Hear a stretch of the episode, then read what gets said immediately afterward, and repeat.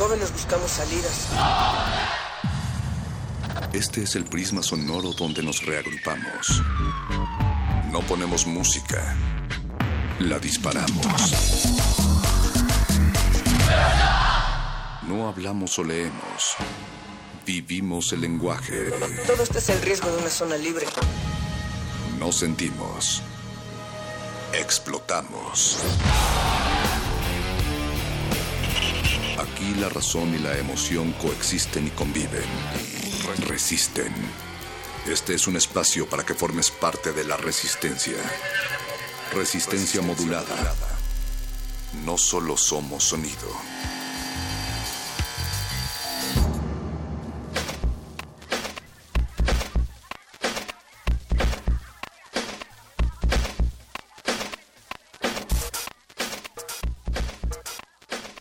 Orejas que lanzan boletas electorales a la luna, les damos la bienvenida a esta hora en medio de la lluvia que extingue el bosque iluminado por los relámpagos. Esto es Resistencia Modulada, ya lo saben, el lugar en donde nunca nos cansaremos de repetirles que hoy no es ayer y aunque la mañana parezca lejana, deben permanecer de pie y en resistencia. Les pedimos que no pierdan la calma, que no se sientan mal. No sería la primera vez que con dolor profundo arrastrábase un asno moribundo a dar su voto por el sopilote. Señora Berenjena, muy buenas noches. ¿Cómo te sientes? Perro muchacho, me siento muy emocionada, entusiasmada en esta noche de martes, martes 8 de noviembre de 2016. Pero, pero ¿por qué te tiembla la mano? Me tiembla todo, me tiembla la cabeza, me tiembla el futuro porque estamos en el cuentagotas de los resultados electorales. Saludos a todas las espaldas mojadas de esta ciudad, porque no ha parado de llover, pero a las espaldas mojadas también de todo el mundo. Esperemos que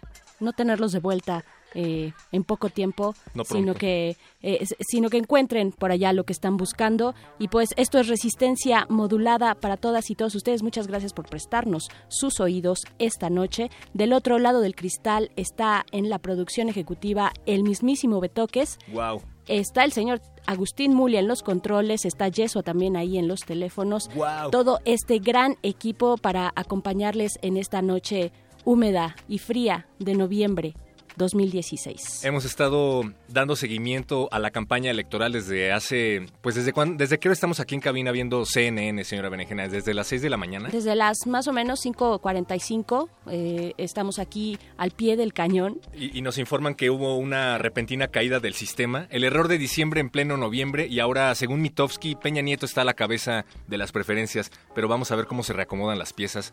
Todo bien, no pierdan la calma. Se los regalamos, a él se los podemos regalar. Llévenlo, llévenlo en esta barata, en esta noche caótica en la ciudad. Y pues quédense con nosotros de aquí hasta la medianoche porque tendremos contenidos hechos con amor y curados eh, con nuestras propias manitas. eh, próximamente en unos momentos más, eh, por ahí de las 10 de la de las 10 de la noche estará de menos. retinas, más o menos por ahí, eh, estará de retinas nuestra cabina cinematográfica. Ellos estarán hablando con Jean-Christophe Bergeon. Eh, él estarán hablando del nuevo programa sobre cine que él mismo conduce en Canal 11. Ese programa se llama Mi Cine, Tu Cine y va de carteleras, eh, especialistas, invitados, pasión por el cine. Esto después de esta sección, perro muchacho. Y después de eso viene Resistor, recuerden es martes de tecnología y galletas con Alberto Candiani y con Fembot.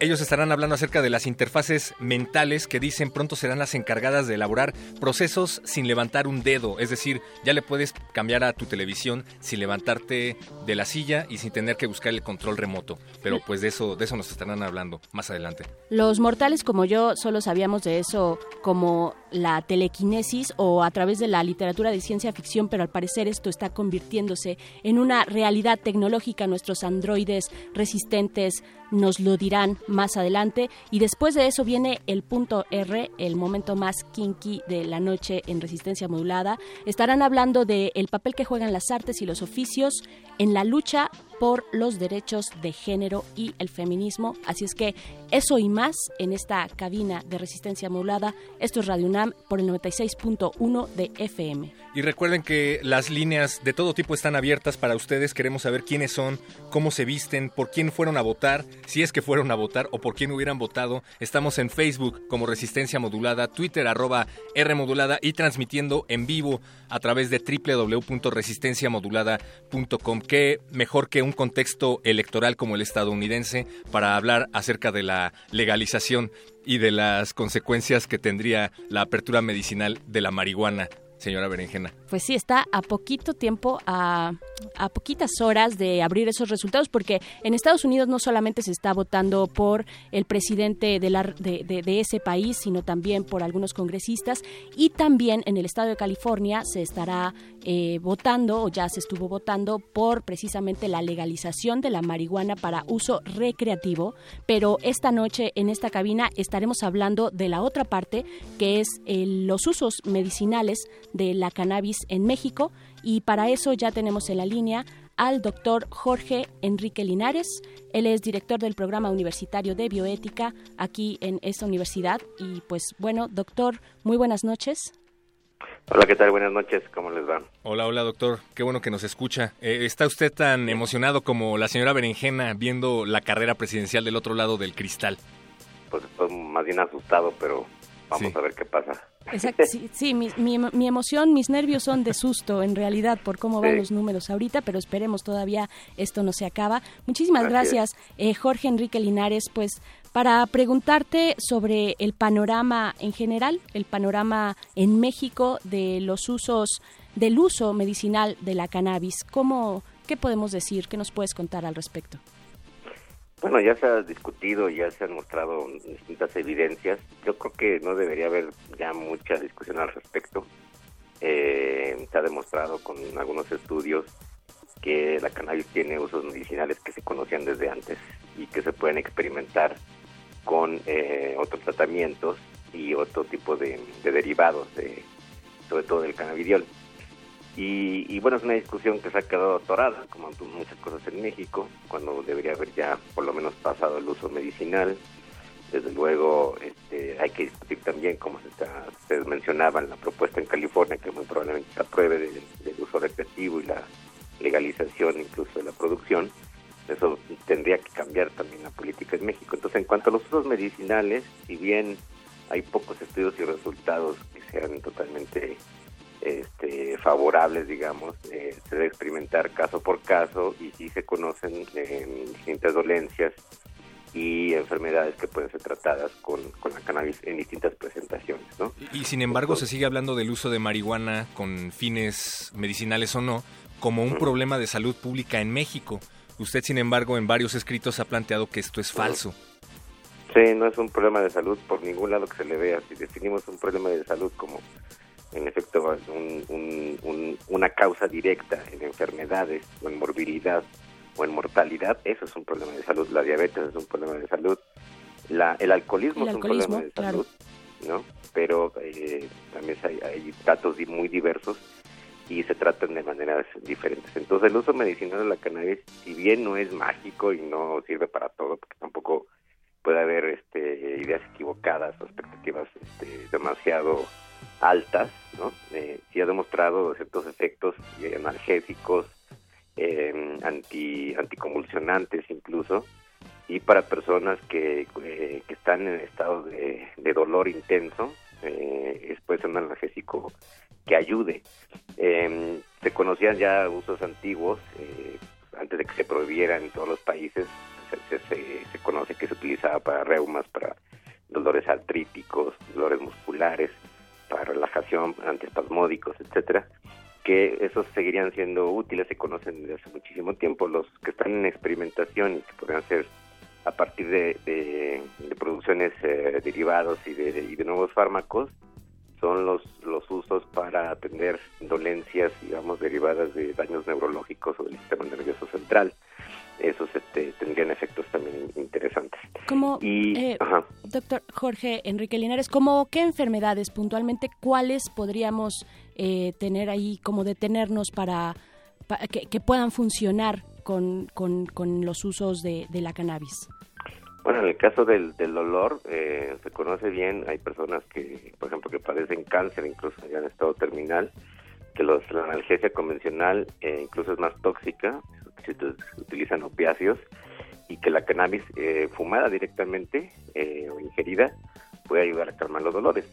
En el caso de dolencias neurológicas, se conoce el, caso que, de hecho, de digamos, eh, disparó toda la discusión en México de, la niña de Monterrey, eh, Graciela, que tiene una enfermedad este, neurológica que eh, le, produce convulsiones muy frecuentes. Entonces se ha demostrado, los padres ya sabían que esto era una posibilidad porque se ha, se ha comprobado en otros casos que el uso de, del cannabidiol, no de la cannabis completa, no de marihuana fumada, sino de, de derivado solamente el cannabidiol, en unas soluciones eh, ingeribles o inyectables, creo, eh, ha ayudado a controlar sus, sus convulsiones y a reducir el número, la intensidad incluso de, la afectación que causa estas convulsiones en el cerebro.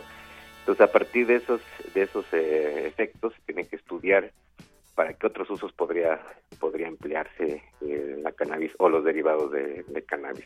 Y, siendo y, siendo objetivos, o bueno, aspirando a ser objetivos, sí existen, sin embargo, riesgos para la salud debido a su consumo.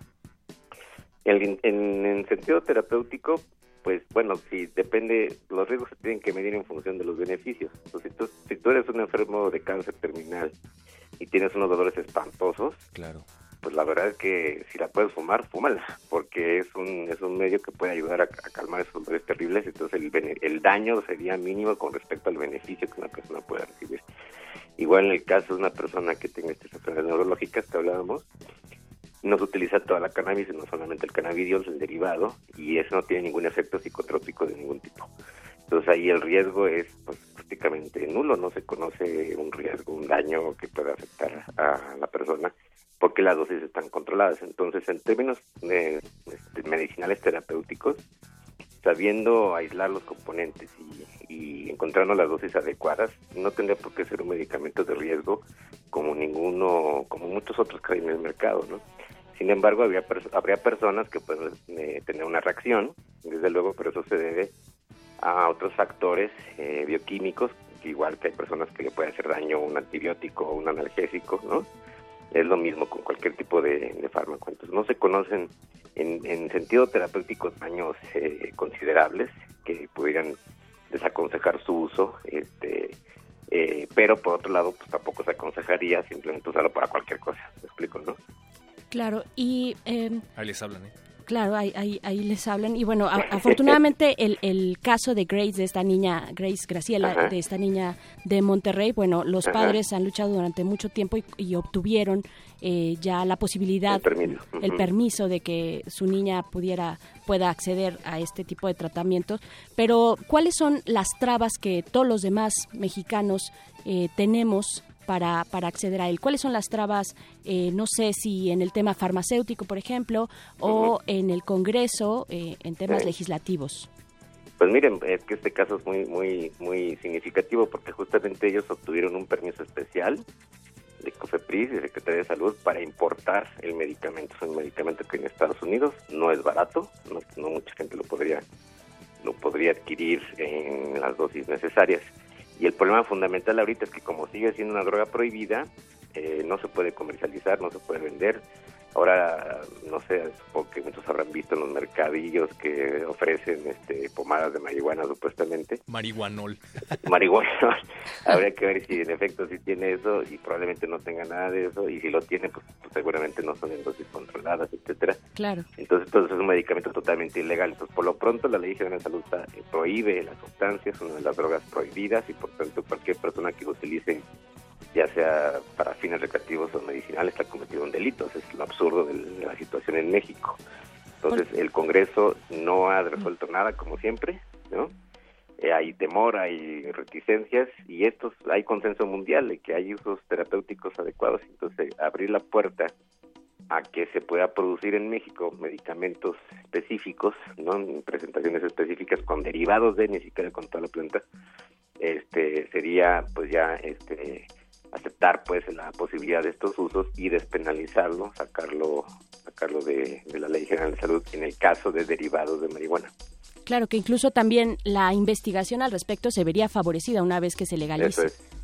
Sí, porque se pueden eh, experimentar con distintos tipos de tratamientos y otro tipo de medicamentos que contengan, entre otras sustancias, los derivados de la, de la marihuana, sobre todo el cannabidiol, otros este, cannabinoides que tienen la planta y si tanto preocupa el efecto psicotrópico, pues eh, no utilizar el THC, ¿no? que es el, la sustancia que causa los efectos alucinatorios. ¿Y a qué distancia estamos de una posible despenalización en términos medicinales para poder llevar a cabo experimentos, por lo menos? Pues, eh, híjole, es una apuesta difícil, depende de mucho de lo que pasa en Estados Unidos, otra vez, okay. la, la, conexión y la influencia de, nuestro vecino del norte, en lo que pasa en la política mexicana. Si va avanzando la despenalización para usos médicos, pues están votando en, en Nevada, en Florida también, justamente ahorita, eh, supongo que habrá más presión sobre el Estado mexicano de aceptar y de abrir un poco la política. De todos modos hay un hay un doble rasero porque lo que está sucediendo en términos estatales en Estados Unidos, no en términos federales, es como eh, digamos una doble perspectiva. Eh, la política norteamericana hasta el momento ha mantenido una presión muy fuerte sobre países como el nuestro que somos productores, ¿no? Y distribuidores para evitar que se despenalice. A alguien le conviene que el negocio ilícito siga siendo un gran mercado mundial. No sabemos a quiénes exactamente. exactamente. Y ya desde hace años. Yo, yo, sospecho a quiénes, pero no lo voy a decir hoy. pues sí, todos sospechamos, pero no, no tenemos evidencia suficiente. Pero bueno, en la medida en que se vayan aprobando en los estados de la Unión Americana eh, estos usos medicinales, incluso también, desde luego, los usos recreativos, pues va a ir cambiando la política internacional y ojalá pronto, no sé en cuántos meses o años, que ojalá no pasen décadas otra vez, para que cambie la política eh, también en México y eh, el Estado mexicano pueda resolverse a, regular efectivamente este, este, este consumo de la marihuana y a, darle otro otro cariz, ¿no? Porque lo puede hacer, se puede regular con otras sustancias que son riesgosas, sin duda, eh, y que en el caso médico, pues bien controladas y bien producidas, pueden servir para lo que pueden servir. Insisto que no, no, no se puede creer que estas plantas son mágicas y sirven para todo. Tienen efectos, aplicaciones muy claras en el campo medicinal que por lo pronto no se pueden realizar más que con un permiso especial, como fue el caso de la familia de Monterrey, este, porque sigue siendo una planta prohibida y es un delito no solamente producirla, sino consumirla. Por supuesto, pues estaremos ahí pendientes eh, de lo que ocurra en California porque pues nos veremos obligados, desafortunadamente obligados porque no es no no será una iniciativa propia eh, en este asunto bilateral, estaremos ahí eh, por inercia obligados a, a movilizarnos en este sentido. Y pues muchísimas gracias, doctor Jorge Enrique Linares. Y pues hasta pronto estaremos ahí al pendiente de, de esta cuestión. Así es bueno, muchas gracias a ustedes. Buenas noches. Buenas noches. Por lo pronto, como ciudadanos de a pie, lo mínimo que podemos hacer es informarnos al respecto. Los invitamos a que se den una vuelta por el eh, Instituto de Bioética, el programa universitario de bioética de la Universidad Nacional Autónoma de México. Ahí está la página, es www.bioética.unam.mx. Ahí podrán encontrar publicaciones, artículos, cursos, conferencias y una serie de enlaces que tienen que ver con este y otros temas. Así es, perro muchacho. Y pues para ponernos a tono nos vamos a ir con algo de música. Eh, la canción es Niebla Morada, Purple Haze, que es eh, Purple Haze es un tipo de marihuana, un tipo con hojas moradas. Jimi Hendrix le hizo por ahí una canción muy muy famosa, pero en esta ocasión la voz la llevan los colombianos de Meridian Brothers. Vamos a escuchar esto, Niebla Morada en resistencia modulada y regresamos. Y cuidado con el marihuanol.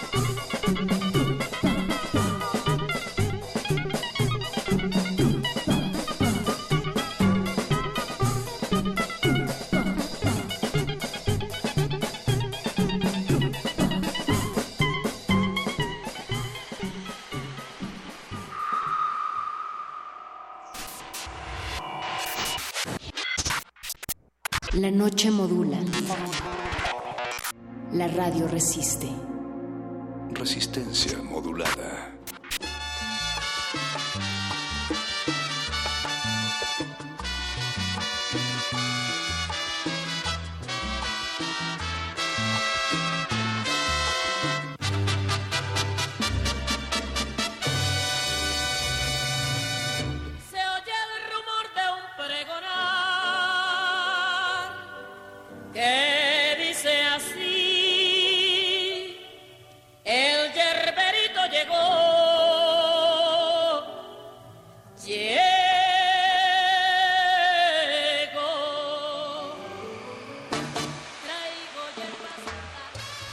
en resistencia modulada y como ya les decíamos, prometieron lamar los oradores y aunque parezcales a ustedes bobo, siempre votan las ovejas por el lobo. Seguimos en vilo, seguimos a la expectativa. ¿Y, y cómo van, señora Berenjena? Tú dime. Los números se siguen moviendo, perro muchacho. Todavía la costa oeste no ha sido destapada, esta costa del Pacífico, pero hasta Exacto, el momento. la región clave, ¿no? La región eh, de, de, digamos, que apoyaría a Hillary Clinton. Hillary Clinton está ahí, eh, eh, California, por ejemplo, y bueno, con, con uno de los estados con más puntos, según estos eh, colegios electorales. Y bueno, los números nos dicen hasta el momento que Hillary Clinton tiene 109 votos y frente a Trump que tiene 150 hasta este momento y se necesitan 270 para ganar. Así es que ahí está la disputa, estamos en vilo y como dices perro muchacho, gane quien gane. Nosotros perdemos, pero bien decías al principio, bueno, decíamos al principio, hay una serie de estados clave, hasta el momento solo se ha destapado uno y se lo ha llevado la candidata demócrata, que es ¿cuál decías? Nueva York. Nueva York. Todavía me parece, según aquí el mapita, bueno, estamos aquí con, con un ojo al gato y otro a la computadora. Así es. Este, en vilo totalmente, pero para que ustedes eh, nos acompañen y tratemos de pasar este, este nerviosismo mundial planetario tenemos boletos boletos para la sala Nesa en el Centro Cultural Universitario es para son boletos para la ópera Tosca de Giacomo Puccini es para este sábado 12 a las 8 de la noche y el domingo 13 al mediodía. Tenemos dos boletos dobles para el sábado y dos boletos dobles para el domingo. Se los llevarán las personas que nos llamen al teléfono 55 23 54 12, repetimos, 55 23 54 12. Lo único que tienen que hacer es decirnos por quién hubieran votado ustedes. ¡Auch! Esa es la pregunta. Ahí está Yesua y su ejército de minions contestando teléfonos, así es que pues hay bastantes personas que los pueden atender. También esperamos sus comentarios en Facebook, Resistencia Modulada, Twitter, arroba R Modulada. Queremos que nos cuenten cómo están viviendo esta jornada electoral que la verdad es que nos concierne a todos, aunque Andrea Legarreta podría decir lo contrario. Eh, ya tenemos aquí un comentario, dice Andrea precisamente, que gane Trump, a ver si el wetback de mierda de mi papá regresa, ojalá lo deporten al cabrón, vamos Trump, ok. Saludos, Andrea. Bueno, también traten de ser objetivos, ¿no? Sí, un poquito. Ahorita que decías lo de los Minions, perro muchacho, los Minions de Yesua tienen rastas, obviamente, y están ahorita ya con los teléfonos en las orejas para escuchar su llamada y se lleven estos boletos para la sala Nezahualcóyotl. Y la cabina cinematográfica de esta resistencia se está acercando poco a poco en suspenso y nosotros nos vamos a ir.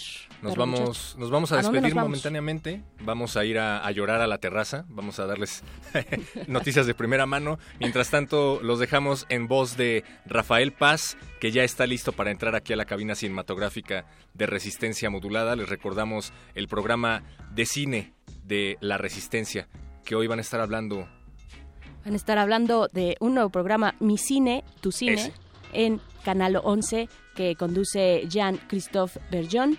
Él estará aquí en esta cabina en unos momentos más. Perro muchacho. Señora Berenjena, seguimos en Resistencia. Resistencia modulada. La noche modula. La radio resiste. Resistencia modulada.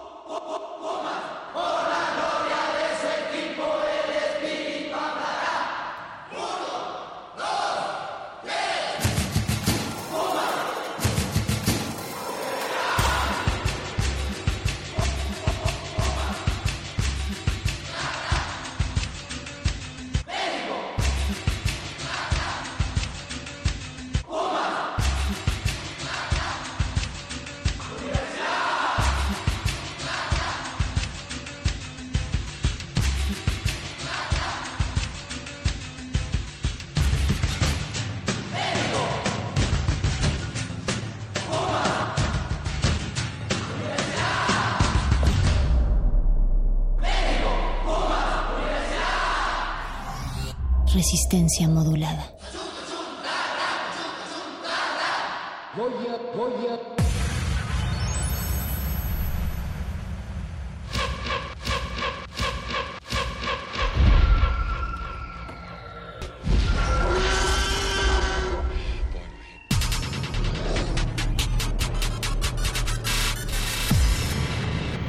Entre el pasillo de los estrenos y el de la nostalgia, se encuentra la sala de la resistencia.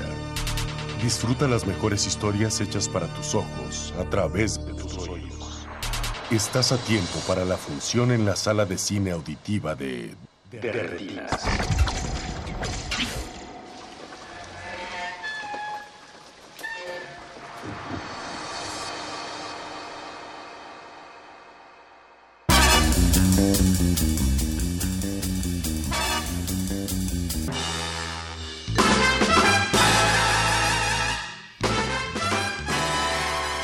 Película es como un campo de batalla. Hay amor, odio, acción, violencia, muerte.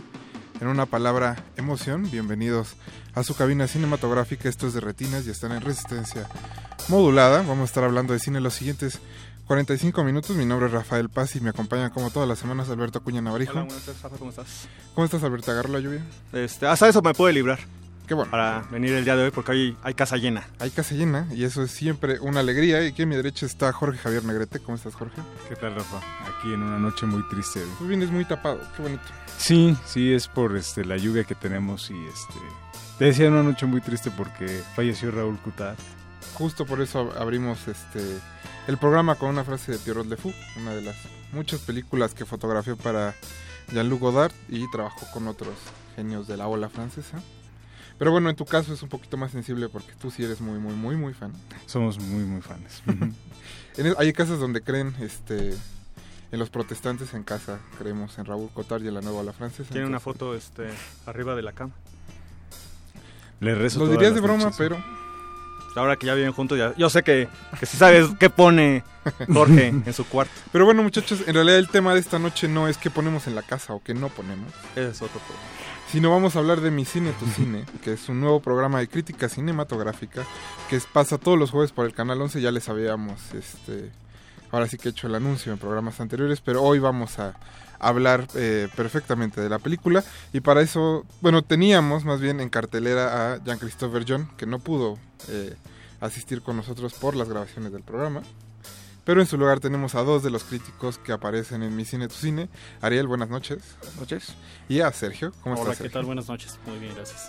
Muchas gracias por haber venido a pesar de la lluvia, el frío y todas las calamidades de esta noche, que apenas están empezando, aunque no lo crean. Sí, exactamente. ¿Qué les parece si antes de entrar en tema escuchamos algo de música? Justo cuando estábamos eh, planeando el programa, pensamos que podía haber este resultados sorpresivos en las elecciones de esta noche. Así que todo el playlist no tiene que ver con el cine, pero sí es un poco de rap de protesta, porque recuerden que a pesar de que gane quien gane, todos perdemos. Están escuchando Resistencia Modulada y vamos a escuchar Can't Trust, Can't Trust It de Public Enemy. Regresamos, están en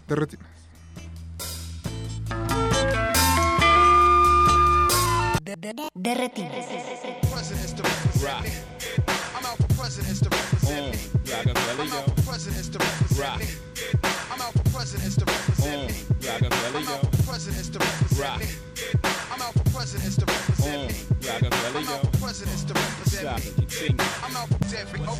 De retinas. Who wanna bet us that we don't touch letters, stack cheddars forever? Live treacherous, all the etceteras. To the death of us, me and my confidants. We shine, you feel the ambiance, y'all niggas just run.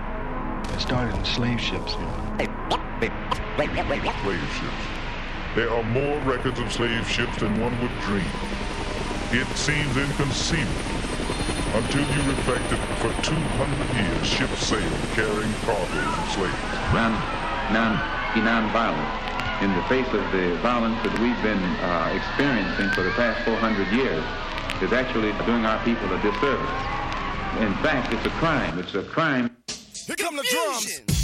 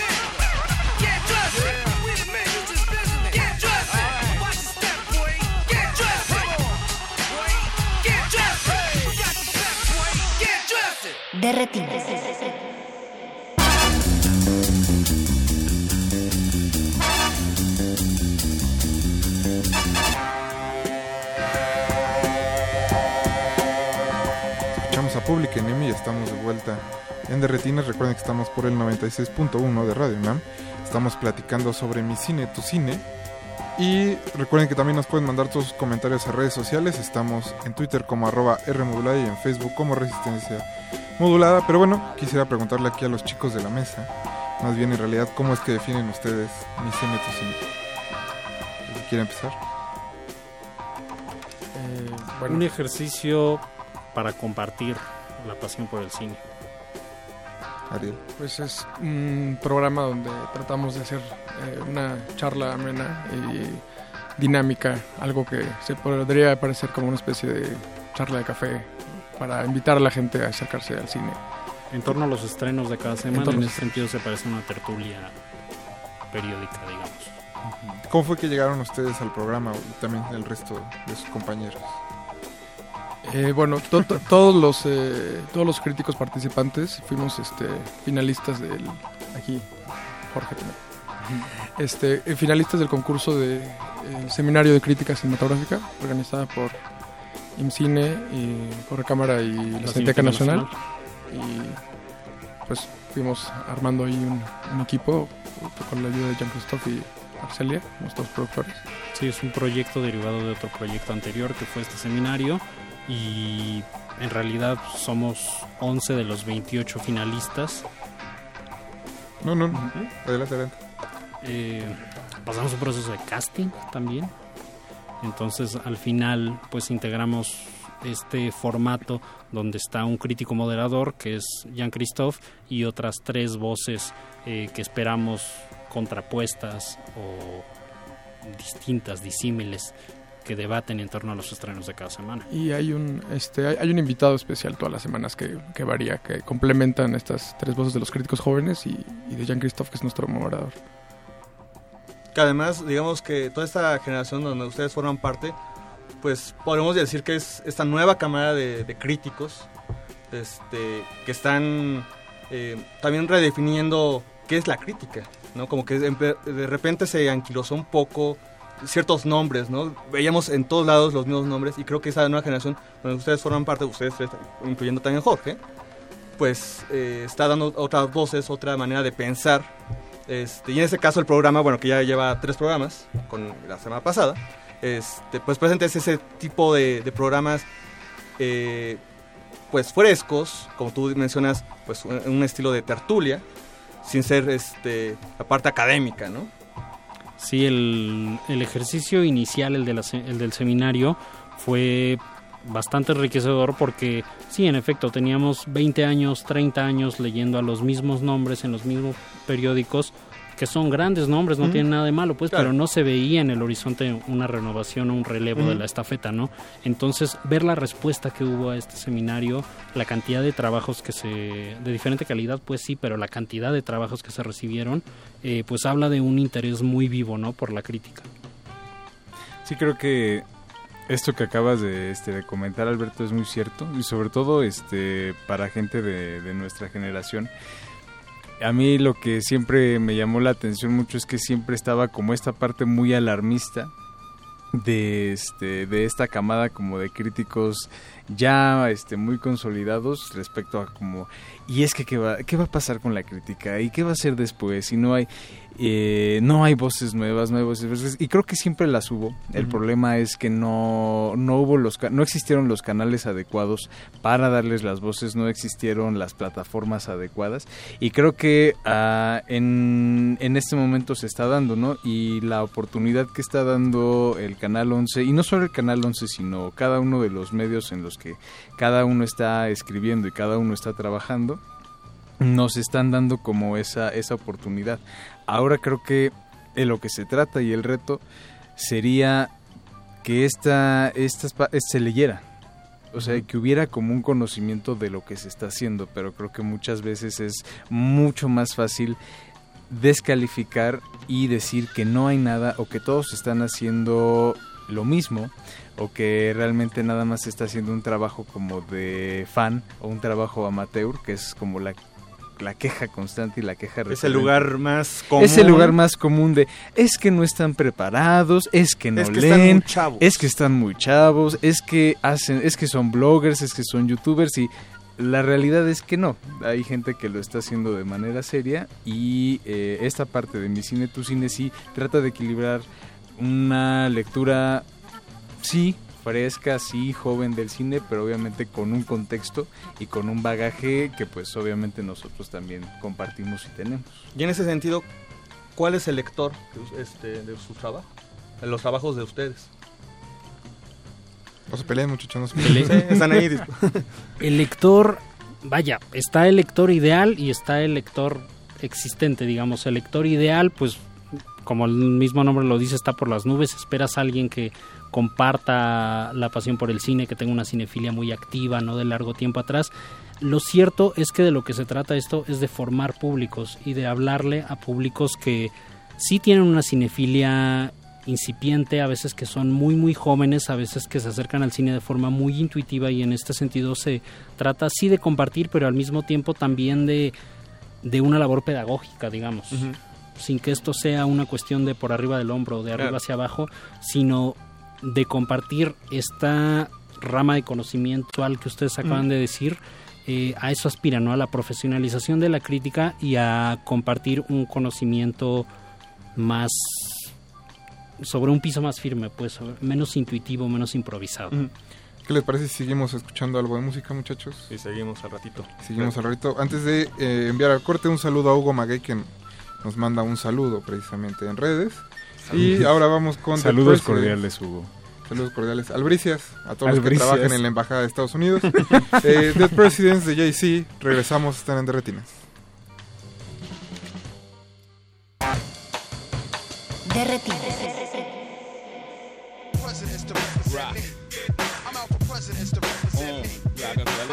presidents to represent me. I'm out for every old presidents to represent me. Who wanna bet us that we don't touch letters, stack cheddars forever, live treacherous, all the etceteras. To the death of us, me and my confidants, we shine. You feel the ambiance, y'all niggas just rhyme.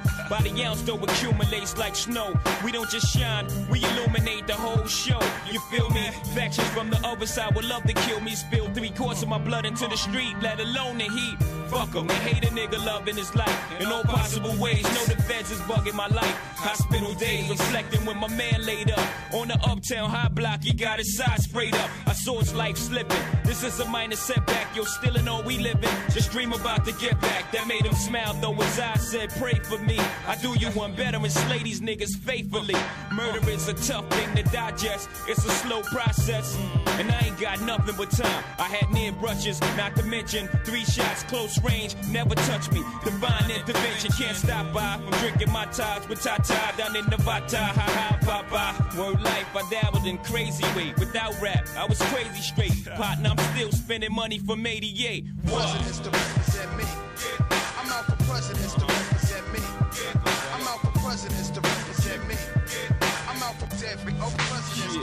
What?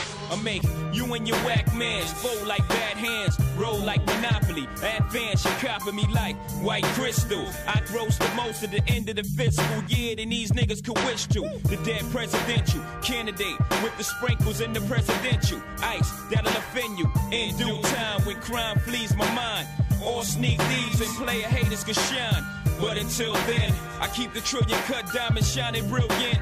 I tell you half the story, the rest you fill it in. Long as the villain win, I spend Japan yen to 10 major events. Catch me in the joints, convinced my iguanas is biting. J A Y hyphen, controlling, manipulating. I got a good life, man. Pounds and pence, enough dollars make sense. While you ride the bench, catch me swinging for the fence. Dead presidents, you know. Uh huh. Every old presidents to represent me. Presidents to represent me. I'm out for presidents to represent me. I'm out for presidents to represent me. I'm out for presidents to represent me. I'm out for presidents to represent So be it. The Soviet, the unified steady flow. You already know. You light, I'm heavy row. Heavy dough, Mike machete your flow.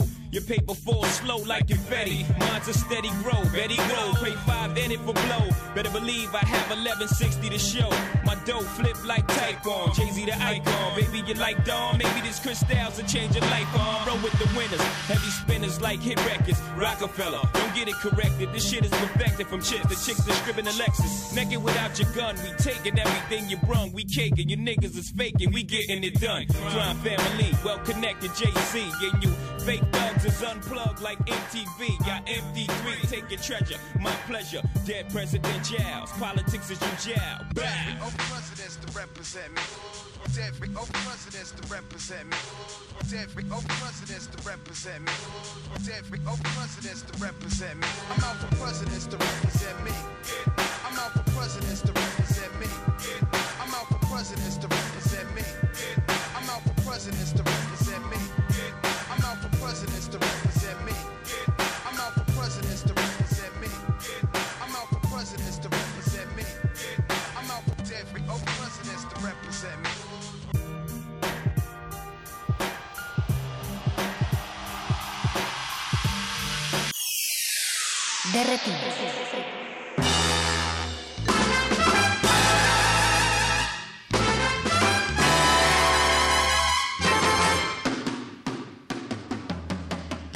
Noche de lluvia y cine en resistencia modulada. Estamos en Derretinas platicando sobre Mi Cine, Tu Cine, un programa que pasa todos los jueves por el Canal 11 con jóvenes críticos. Están aquí dos de ellos, Ariel y Sergio, platicándonos un poco sobre el programa. Pero yo en realidad quisiera preguntarles, muchachos, ¿cómo fue que se iniciaron en este triste negocio de la crítica cinematográfica? No se peleen.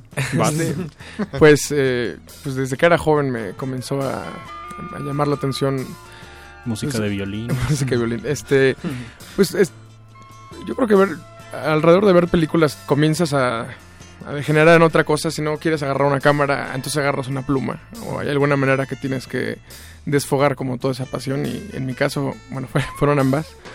Porque también estudié cine. Entonces, pero me, me interesaba mucho la crítica. Y, y comencé a leer primero a los críticos mexicanos que había en el momento buscando los periódicos. Que, que soy el norte del país no había muchas opciones, pero los eh, alrededor, eh, a- gracias al internet y de todo ese crecimiento, pude conocer un poco de la crítica nacional y luego eh, los blogs eh, internacionales. Roger Ebert fue quizá el primer, el crítico más popular y por excelencia.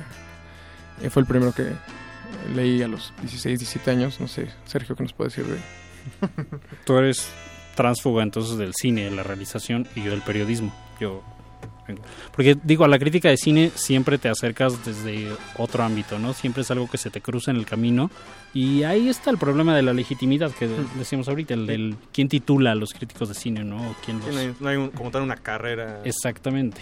Entonces siempre es algo intuitivo, algo a lo que vas llegando sobre la marcha. En mi caso fue a través del periodismo, mitad periodismo, mitad letras. Y pero vaya, yo estaba viendo cine desde 5 o 6 años, ¿no? Y es como un campo metodológico que se va desarrollando sin que uno lo advierta. Que ahora qué tan diferente es ejercer como la parte de la crítica escrita y llevarla como a la parte de comentarla en televisión, sabiendo que tienes que eh, cambiar o, o, este modular muchas cosas por el tipo de público, por el tipo de plataforma y todo esto. Al mismo tiempo, ¿no? Exactamente, y el, el hecho de que tienes que dar como un comentario que abarque como todas las ideas que puedes generar sobre una película, resumirla, pensar en lo más importante, qué tan difícil es cuando a lo mejor tienes un espacio más amplio en el, en el texto, a al momento que tienes como la cámara o el micrófono enfrente y tienes que resumir eso, ¿no? O hacerlo más accesible, o cuál es el reto ahí. Es, bueno, a veces puede ser incluso llegar a ser frustrante porque tienes un montón de cosas que decir y te, todo lo que tienes que decir se sintetiza a veces en uno, dos, tres comentarios. A veces no puedes llegar a decir todo lo que quisieras decir de una película, sobre todo si la película te entusiasma, porque creo que un punto importante del programa es que en la cartelera, eh, la cartelera solamente podemos hablar de, de- de tres películas en el programa y en las redes sociales hablamos de, de todos los estrenos, pero por el espacio que está un poco limitado solo podemos hablar de tres. Y hablamos, eh, darle la, la importancia creo que es parte importante del programa, hablar de las películas que más nos entusiasman. Y por eso entre la entre los críticos hacemos una votación para hablar de nuestras películas eh, quizá preferidas, para invitar a la gente a acercarse un poco a las películas y, y a veces es un poco frustrante no poder hablar lo que quisiéramos de las películas que nos entusiasman. Sí, es mitad divertidísimo y mitad aterrador. porque yo, por ejemplo, no, no había estado nunca frente a cámara en un set de televisión, afortunadamente no en vivo, es grabado, eh, lo que aligera un poco las cosas, pero, pero sí, es un ejercicio de concisión bien interesante, porque además pues está esto de hablarle a un público invisible, ¿no? No es como un periódico que ya tiene un, un perfil más o menos definido, si estás en la jornada, en Reforma, en el financiero, lo que sea, eh, o en una revista, etcétera, donde ya se vende a un nicho de, mercado de lectores muy, muy, muy bien establecido. El caso de la tele no, la tele es ubicua, es ambigua, es general, eh, incluso en un canal que pretende una identidad más o menos delimitada como el Canal 11, ¿no? Pero a mí me resulta bien interesante el ejercicio. ¿Qué les parece si escuchamos un poco más de música? Vamos a ir también a un corte para regresar a M. No se despeguen, vamos a escuchar eh, Renegades of Funk de Rage Against the Machine. Un saludo a Mauricio Orduña que está en los controles. No se despeguen, estamos en resistencia modular.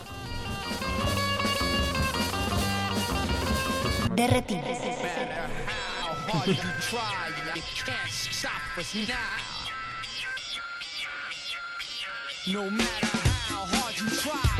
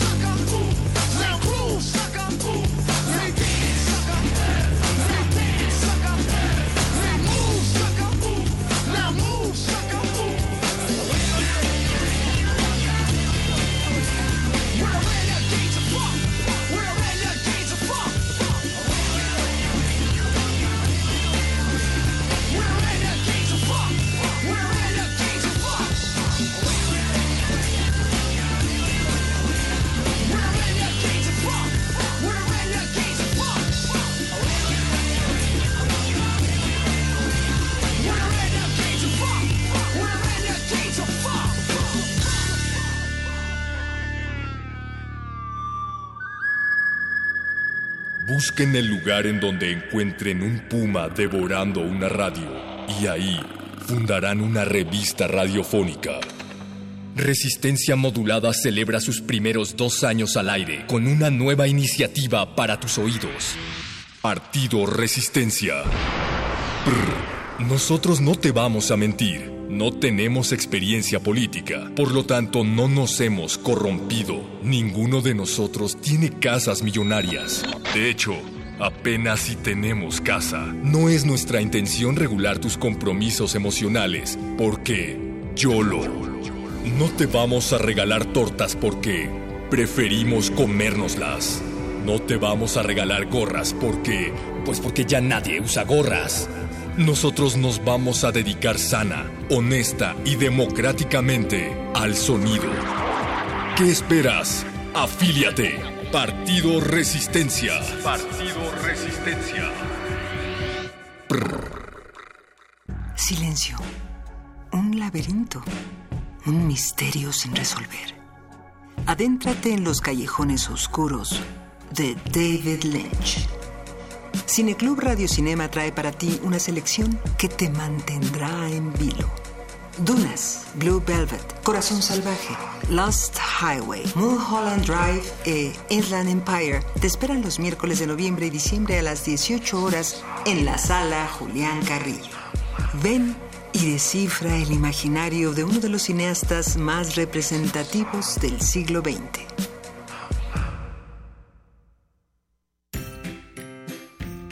Puedes contagiarte de influenza y contagiar a los demás en cualquier parte. Por eso, es importante vacunar a niños de 6 meses a 5 años, adultos mayores de 60 años, embarazadas, personal de salud y personas con enfermedades crónicas no controladas. La vacuna es segura y gratuita. Infórmate en www.gov.mx diagonal salud.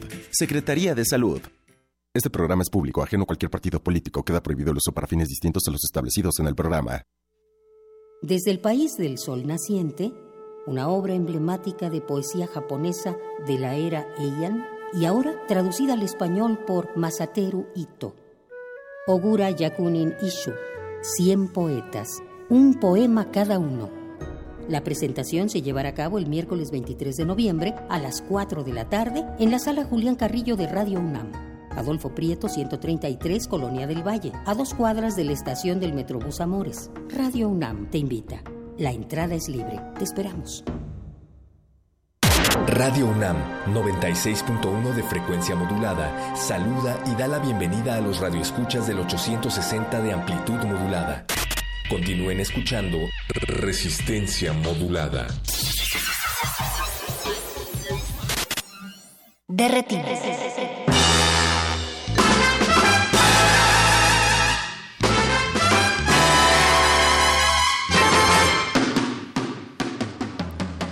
Ustedes bienvenidos todos nuestros amigos del 860 de AM. Esto es de Retinas, estamos en Resistencia Modulada. Estamos platicando sobre Mi Cine, Tu Cine con dos de sus colaboradores.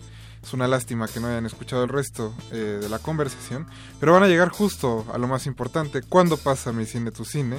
¿Dónde? ¿Dónde lo podemos encontrar en redes? Este, ahora sí que todos los detalles, muchachos. ¿Quién Todos lo los jueves por Canal 11, estamos todos los jueves a las 7 y media de la noche y en redes sociales. En la página de Facebook de Mi Cine Tu Cine y en el Twitter también de Mi Cine Tu Cine. que es arroba mi cine tu cine TV. ¿Quién fue el que dio el nombre del programa? Jean-Christophe. Jean-Christophe John, claro. un, saludo, un saludo a Jean-Christophe que se Buenas quedó ideas. grabando. Sí, claro. Pero muchachos, muy, muchas gracias por haber venido. Este, ahora sí que ¿dónde los puede leer el público aparte de verlos en Mi Cine Tu Cine? Eh, Ariel. Bueno, en la revista Picnic, en el fanzine, tengo colaboradores, eh, colaboraciones, perdón, ahí esporádicas. Y eh, pueden leernos a todos en, la- a través de las redes sociales. Constantemente la página postea de todos los, de los 11 participantes. La de Mi Cine Cine. Postan. Y.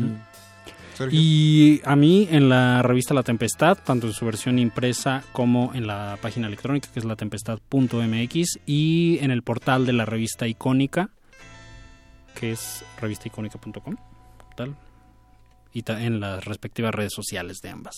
pues muchas gracias muchachos. Este programa no se despide, todavía nos queda un bloque. Vamos a regresar con nuestros amigos de la Filmoteca de la UNAM. Seguimos con nuestra selección musical de, de hip hop, de protesta, con motivo de las elecciones en Estados Unidos. Así que vamos a escuchar Gone de Gil Scott Heron. No se despeguen. Regresamos a Derretinas. Váyanse. Derretinas.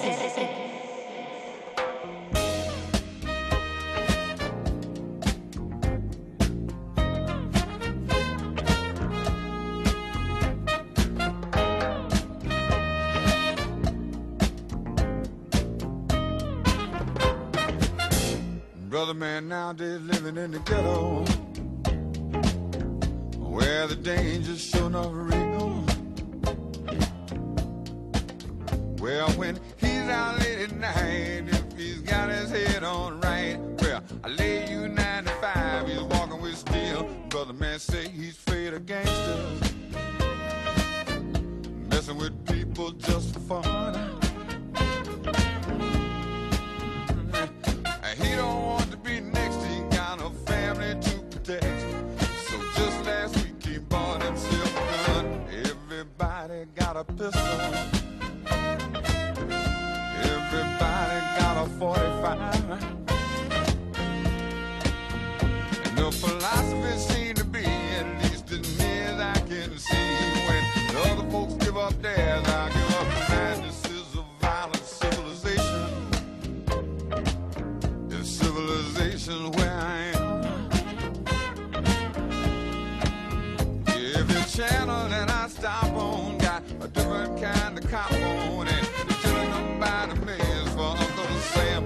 Saturday night just ain't that special. Yeah, I got the Constitution on the run. 'Cause even though we got the right to defend our home, defend our land, got to understand to get it in hand about the gun. Everybody got a pistol.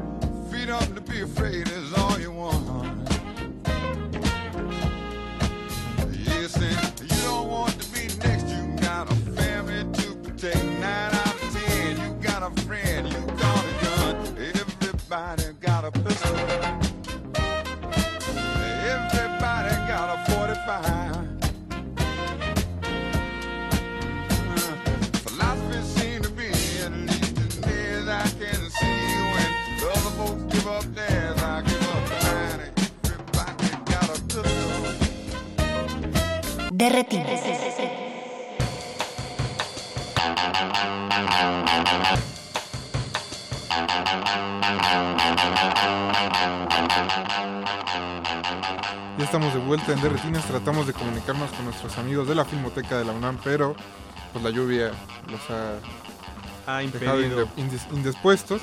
Eso no quiere decir que eh, no haya que ir a ver a la Filmoteca de la UNAM. Justo eh, la profesora Carmen Carrera nos iba a hablar de la restauración y función de gala del Puño de Hierro, este clásico mudo del cine mexicano, dirigido por Gabriel García Moreno, que será entrada libre, será musicalizado en vivo por el ensamble Cine Mudo, que, y, y la función es el próximo eh, 9 de noviembre a las 17 horas en la Filmoteca de la UNAM.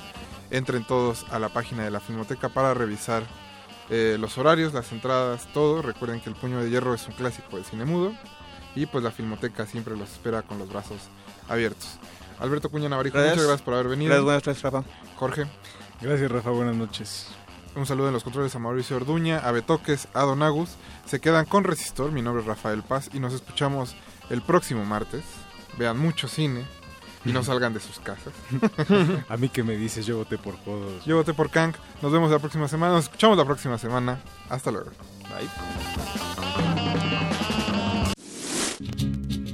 De retinas. Hasta la vista. De, de- de retinas. Hasta la vista. Lo sentimos. No hay escena después de los créditos. Nos escuchamos la próxima función.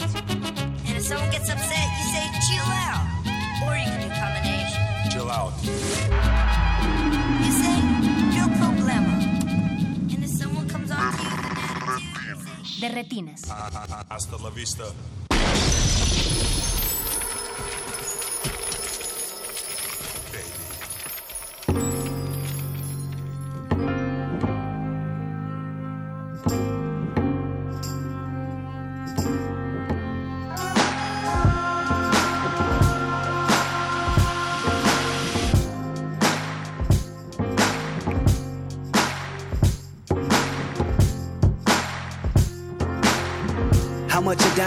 Costs? The question is detrimental, paralyzed in my thoughts. Parasites in my stomach keep me with a gut feeling, y'all. Gotta see how I'm chilling once I park this luxury car. Hopping out feeling big as Mutombo. 20 on pump 6, 30 Marcellus called me Dumbo. 20 years ago, can't forget. Now I can lend them an ear two.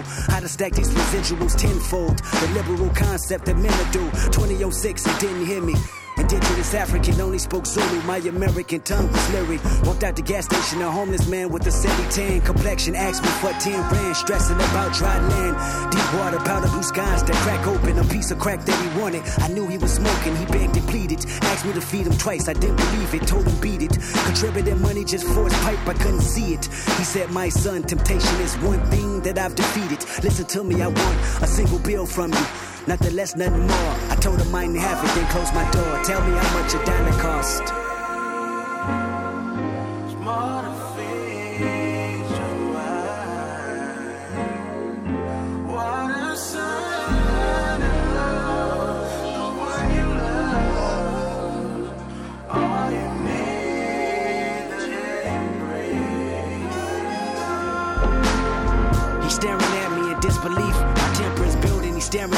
grandma key. He's staring at me. I started the car, then I tried to leave. But something told me to keep it in park until I could see the reason why he was mad at a stranger. Like I was supposed to save him. Like I'm the reason he homeless and asking me for a favor. He's staring at me. His eyes follow me with no laser. He's staring at me. I noticed that his stare is contagious. Cause now I'm staring back at him, feeling some type of disrespect. If I could throw a bat at him, he'd be aiming at his neck. I never understood someone begging for goods, asking for handouts, taking it if they could. And this particular person just had it down back, staring at me for the longest until he finally asked, Have you ever opened up Exodus 14? A humble man is all that we ever need. Tell me how much a dollar cost.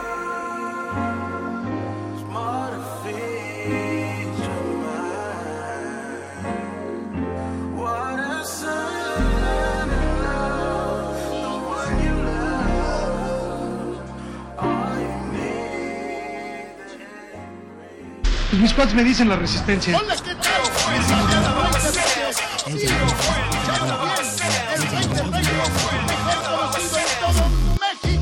Y a ver qué día me callo está ahí por el taller para hacer definitivo lo del apodo. Yo nunca.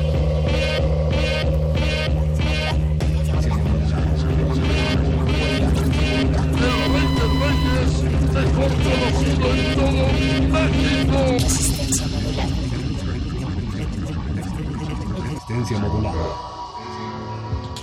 Resistencia modulada.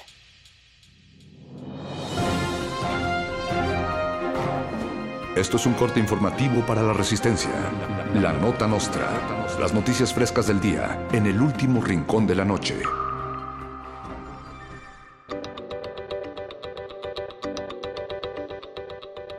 De una brutal cruda tras una fiesta de cuatro días en Las Vegas, Ricardo Anaya, dirigente del Partido Acción Nacional, fue encontrado durmiendo afuera del Palacio de Gobierno en Jalapa. Anaya, todavía desorientado, insistía en que se había sumado a las protestas de los presidentes municipales que exigen el pago de deudas al gobierno.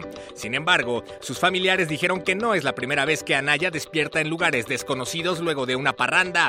Afirman que la última vez se despertó siendo presidente del PAN y aún no sabe cómo llegó ahí. Una estadounidense de 19 años de edad se ha vuelto viral tras afirmar que está embarazada del mismísimo Jesucristo y que le faltan pocos días para dar a luz. La mujer señala que se realizó seis pruebas caseras de embarazo y todas salieron negativas. Sin embargo, ella está convencida de llevar en el vientre al Salvador o al niño predicador, como ella le llama. Aunque los doctores le recetaron disminuir su dosis de Biblia diaria, ella aprovechó para saludar a las palomas de la fertilidad y a las luchonas y madres solteras que son hija, madre y espírita santa a la vez. Un juez determinó que la periodista Carmen Aristegui excedió su libertad de expresión al publicar la complicidad entre el dueño de MBS y Peña Nieto en su libro La Casa Blanca de Peña Nieto. El exceso de libertad de expresión es una práctica duramente penalizada en México, ya que puede causar repercusiones graves a la salud como exceso de información o exceso de credibilidad. También se le acusa de usar el nombre Casa Blanca sin permiso, ya que es marca registrada, y por no pagar el nuevo impuesto a los libros que excedan los 150 caracteres. ¡Que la crucifiquen! Dos mujeres en topless fueron expulsadas del local en donde Donald Trump, candidato a la presidencia de Estados Unidos, emitiría su voto mientras le gritaban que se retirara de las elecciones. Las mujeres fueron retiradas del lugar por miembros de seguridad. Según las leyes de Estados Unidos, en Nueva York no es ilegal que una mujer haga topless siempre y cuando no permanezca a una distancia menor de 30 metros de una mesa de votación durante los comicios electorales. Ah, por cierto, tal parece que mañana hay que madrugar para empezar a levantar el muro, amigos. God bless America.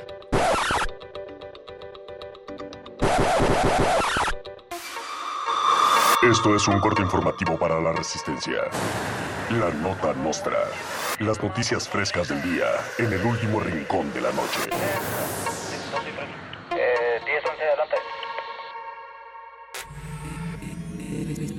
Resistencia modulada. La noche modula. La radio resiste. Introduzca nombre de usuario. Radio escucha. Introduzca contraseña. Resistencia modulada. Ender. Acceso permitido a re- re- re- resistor.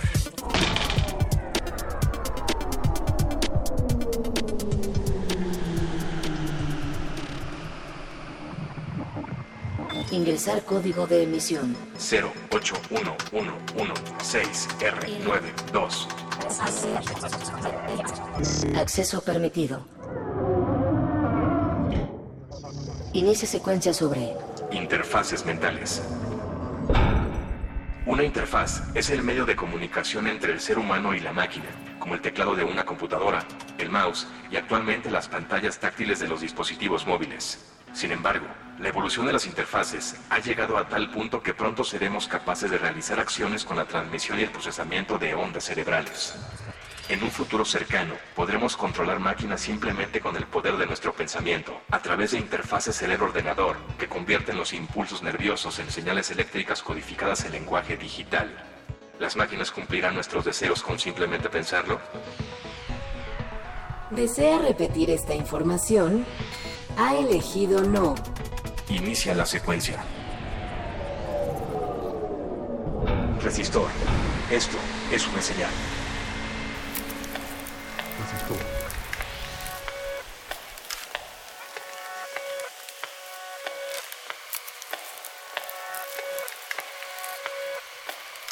El onceavo mes, las 22 con 22 horas, casi con 22 segundos, es como inicia esta, esta novena, esta 92 emisión de Resistor, el programa de tecnología de resistencia modulada, el programa para jóvenes de Radio UNAM, la estación de radio de la Universidad Nacional Autónoma de México, la universidad más importante de México. Es así como iniciamos en este resistor. Esta voz que escuchan es la mía o la de este dispositivo que está ocupando esta cabina. Alberto Candiani, que estoy acompañado hoy, como pocas ocasiones, de dos distinguidos personajes de- del cómputo cuántico y de, de la universidad digitalizada. Tenemos a una Fembot a mi derecha, Eloísa Gómez, bienvenida. ¿Qué tal? Muy buenas noches, querida, queridos radioescuchas. Buenas noches, buenas noches Eloísa. Y también tenemos a nuestro siempre fiel perro Bot. Ustedes no lo saben, buenas noches, pero Alberto Candiani tiene un laboratorio clandestino debajo de las instalaciones de Radio UNAM y he aquí la prueba de que la inteligencia artificial puede ser trasladada tanto a fembots como a animales. Es un gusto, Alberto Candiani. El, el gusto, querido amigo, es, es de Todo nosotros es posible, también. claro. Así es.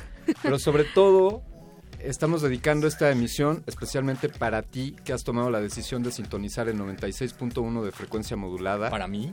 Sí, para ti, Radio Escucha. Para ti Tú para mí también, aunque para- no sea humano, pero Para ustedes también, no se preocupen, pero en especial para ti. Sí, sí, tú que estás levantando la ceja, esta emisión es dedicada especialmente para ti. Y también si estás escuchando por www.resistenciamodulada.com o también puedes interactuar incluso en nuestras redes sociales. que son Facebook, Resistencia Modulada, Twitter, arroba R Modulada.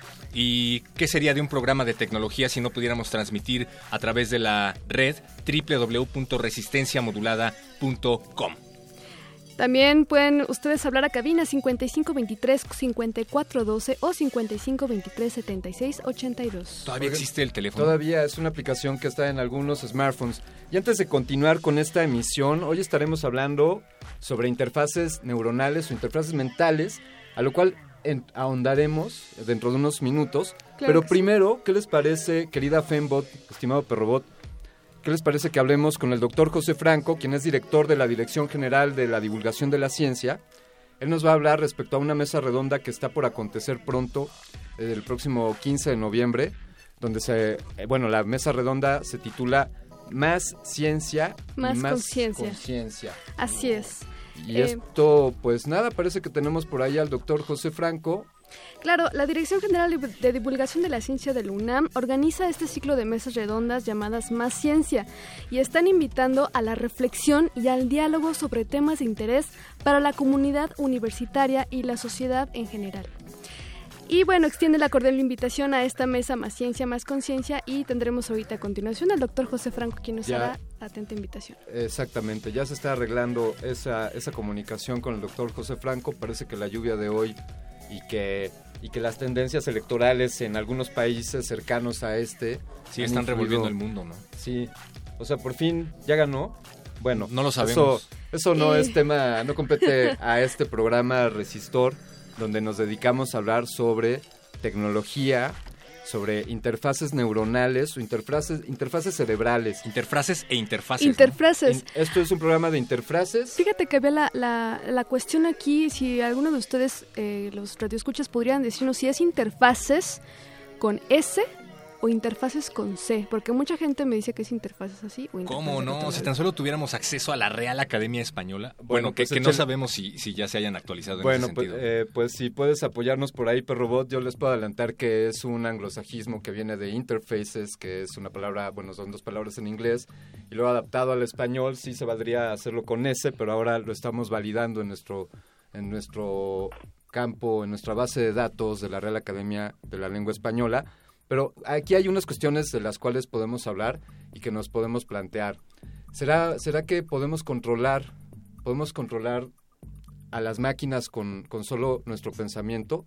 Esas son algunas preguntas que nos haremos, pero ahora sí, nos informan en la producción que ya tenemos el enlace con el doctor José Franco. Doctor Franco, buenas noches. Buenas noches. ¿Qué tal? Muy buenas noches. ¿Cómo están, Alberto, Luisa, Perrobot? Un placer estar con ustedes. Hola, hola, Ah, doctor. Pensa- pensamos que estaba en shock por las tendencias electorales que, que están bueno, lloviendo. pues, eh, no, la verdad yo sí estoy en shock. Yo no entiendo cómo un payaso de este tamaño puede estar a punto de ganar las elecciones en, en ese país.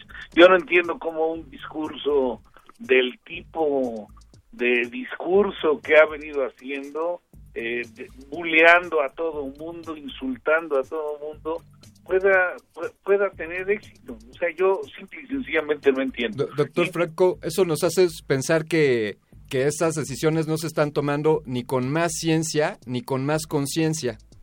Bueno, no, lo que sucede es que lo que tenemos es una población en Estados Unidos que obviamente está desencantada con, con el establishment, con el status quo, y por otro lado que pues ellos piensan que son el ombligo del mundo y que pueden pasar por encima de, de, de todo mundo. Entonces, este Trump lo único que está haciendo es mostrar esta cara estúpida de una sociedad que la verdad a mí me tiene a mí me tiene realmente perturbado porque las consecuencias pueden ser terribles y estos torpes no se dan cuenta de eso. Pero en fin en fin. Eh, doctor Franco, invítenos por favor a, a esta mesa redonda de más ciencia y más conciencia, porque sí, para Bueno, todos es un me shock. provocaron y en este en este momento eh, el hígado el hígado habla y bueno perdón. Sí bueno No este, a ver bueno vamos a recomponernos aquí y, y salirnos de este shock que, que nos está generando toda la información que viene de Estados Unidos. Efectivamente vamos a tener una mesa redonda sobre más ciencia y más conciencia que ojalá el público norteamericano escuchara.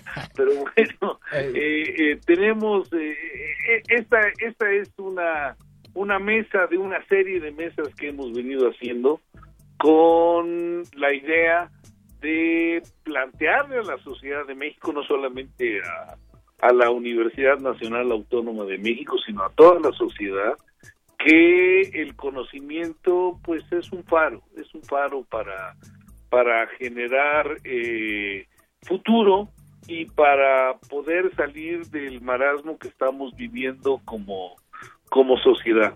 La primera mesa que hicimos fue más ciencia y menos violencia porque obviamente uno de los problemas grandes que estamos viviendo en México en los últimos años pues es esta eh, esta esta esta forma tan tan violenta en la cual nos estamos relacionando y que la vida de un ser humano pareciera no tener eh, mucho mucho valor para para un sector mínimo pequeño pero que golpea muy fuertemente al resto de la sociedad. Entonces, más ciencia y, y menos violencia fue la primera mesa que hicimos. Eh, fue una mesa que tuvo muchísimo éxito. Eh, inmediatamente después eh, nos, eh, nos metimos a, a tratar el tema de las adicciones y, y bueno, hicimos una, una mesa de más ciencia y menos adicciones. Y bueno, eh, en este momento, el martes próximo, el martes 15 de noviembre a las 6 de la tarde, en el auditorio del Museo Universum, Museo de las Ciencias de la UNAM, vamos a tener eh, una, una más de esta serie que se va a llamar Más Ciencia y Más Conciencia. Y en esta, en este, en, en esta mesa vamos a tener agentes pues de primera línea, vamos a tener a Mari Carmen Serrapuche, que pues es una antropóloga muy muy conocida en nuestro país. Vamos a tener a Marcelino Cereijido, que es un profesor emérito de fisiología celular y molecular del CINVESTAB, del Politécnico. Eh, vamos a tener a Arnoldo Kraus, de la Facultad de Medicina.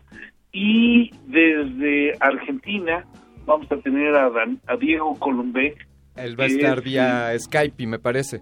Así es, vamos a tenerlo vía eh, video, este, bueno, un- un- una videoconferencia, Sí. eh, que, bueno, eh, Diego, pues es un, un- un- una persona que se ha dedicado a la popularización de la ciencia durante mucho tiempo. Él está en la Universidad de Quilmes en, en Argentina y pues este es una persona que conoce muy bien esta temática. Entonces vamos a hablar pues de la ciencia como parte de la cultura, como la ciencia como un valor cultural de, de, de, de todo el mundo y pues este espero que mucha gente nos siga y mucha gente venga. Eh, doctor Franco, Efectivamente, ¿usted vamos a... va a colaborar en la mesa?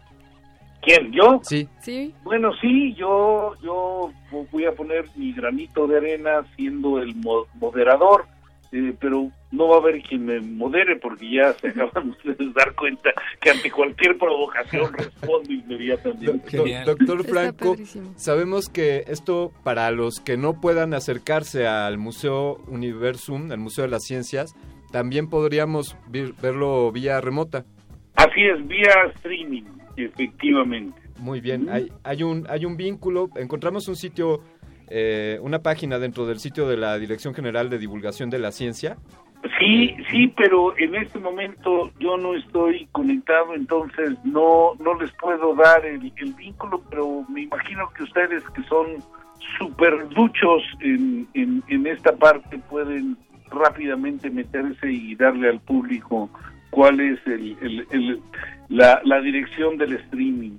Pu- Pueden encontrarla en la página de Universum en www.universum.unam.mx y pues les recordamos que los esperamos allá el próximo martes 15 de noviembre a las 6 de la tarde es en el Teatro Universum en Universum Museo de las Ciencias. La entrada pues me parece que es libre. Claro. Es gratuita, totalmente libre para todo mundo y, y- y la verdad esperamos que, que- que venga mucha gente porque la, la idea es reflexionar y hacer un diálogo eh, con toda la comunidad universitaria y con toda la sociedad sobre la importancia que tiene el conocimiento. O sea, el conocimiento, le llamamos más ciencia, eh, algunas personas piensan que debería de llamarse también más humanidades y bueno, nosotros estamos incluyendo dentro de la terminología de ciencia, no únicamente a las ciencias naturales, sino también a las ciencias sociales y a las humanidades. Entonces es más ciencia o más conocimiento, como lo quieran pensar ustedes, y en este caso va a ser más conocimiento, más conciencia, más ciencia, más conciencia. y más ciencia tendremos gracias a la Dirección General de Divulgación de la Ciencia. Y pues muchas gracias, doctor José Franco, por prestarnos un poco de su tiempo. Y ahí nos Eloísa, estaremos viendo. Un placer, un placer, este, y yo, yo espero que ustedes tres vengan y si, si, si les es posible, porque eh, todas las eh, mesas que hemos tenido anteriormente han tenido un impacto realmente, realmente muy, muy bueno. Y si ustedes pueden comentarlo después en este, en este programa, este, yo creo que sería muy, muy bueno para el auditorio. Le haremos el seguimiento correspondiente, doctor Franco, y le agradecemos de nuevo que, que nos haya compartido.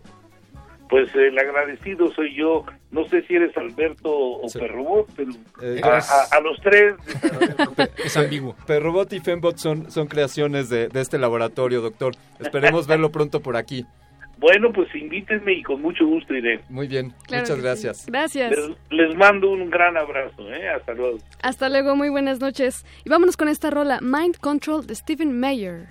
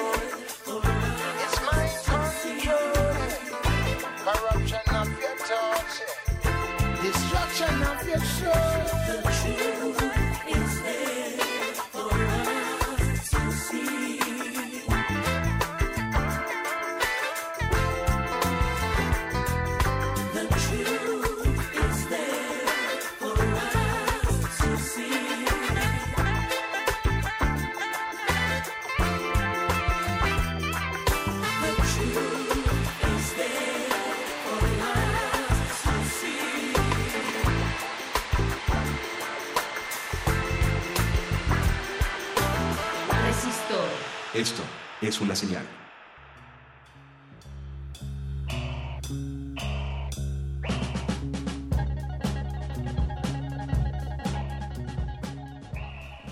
Todos los días de nuestra vida interactuamos con dispositivos que se convierten en interfaces máquina-cerebro.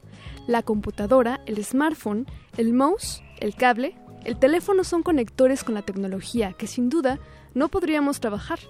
¿Te imaginas si un día pudieras manipular los objetos con el poder de la mente, perrobot?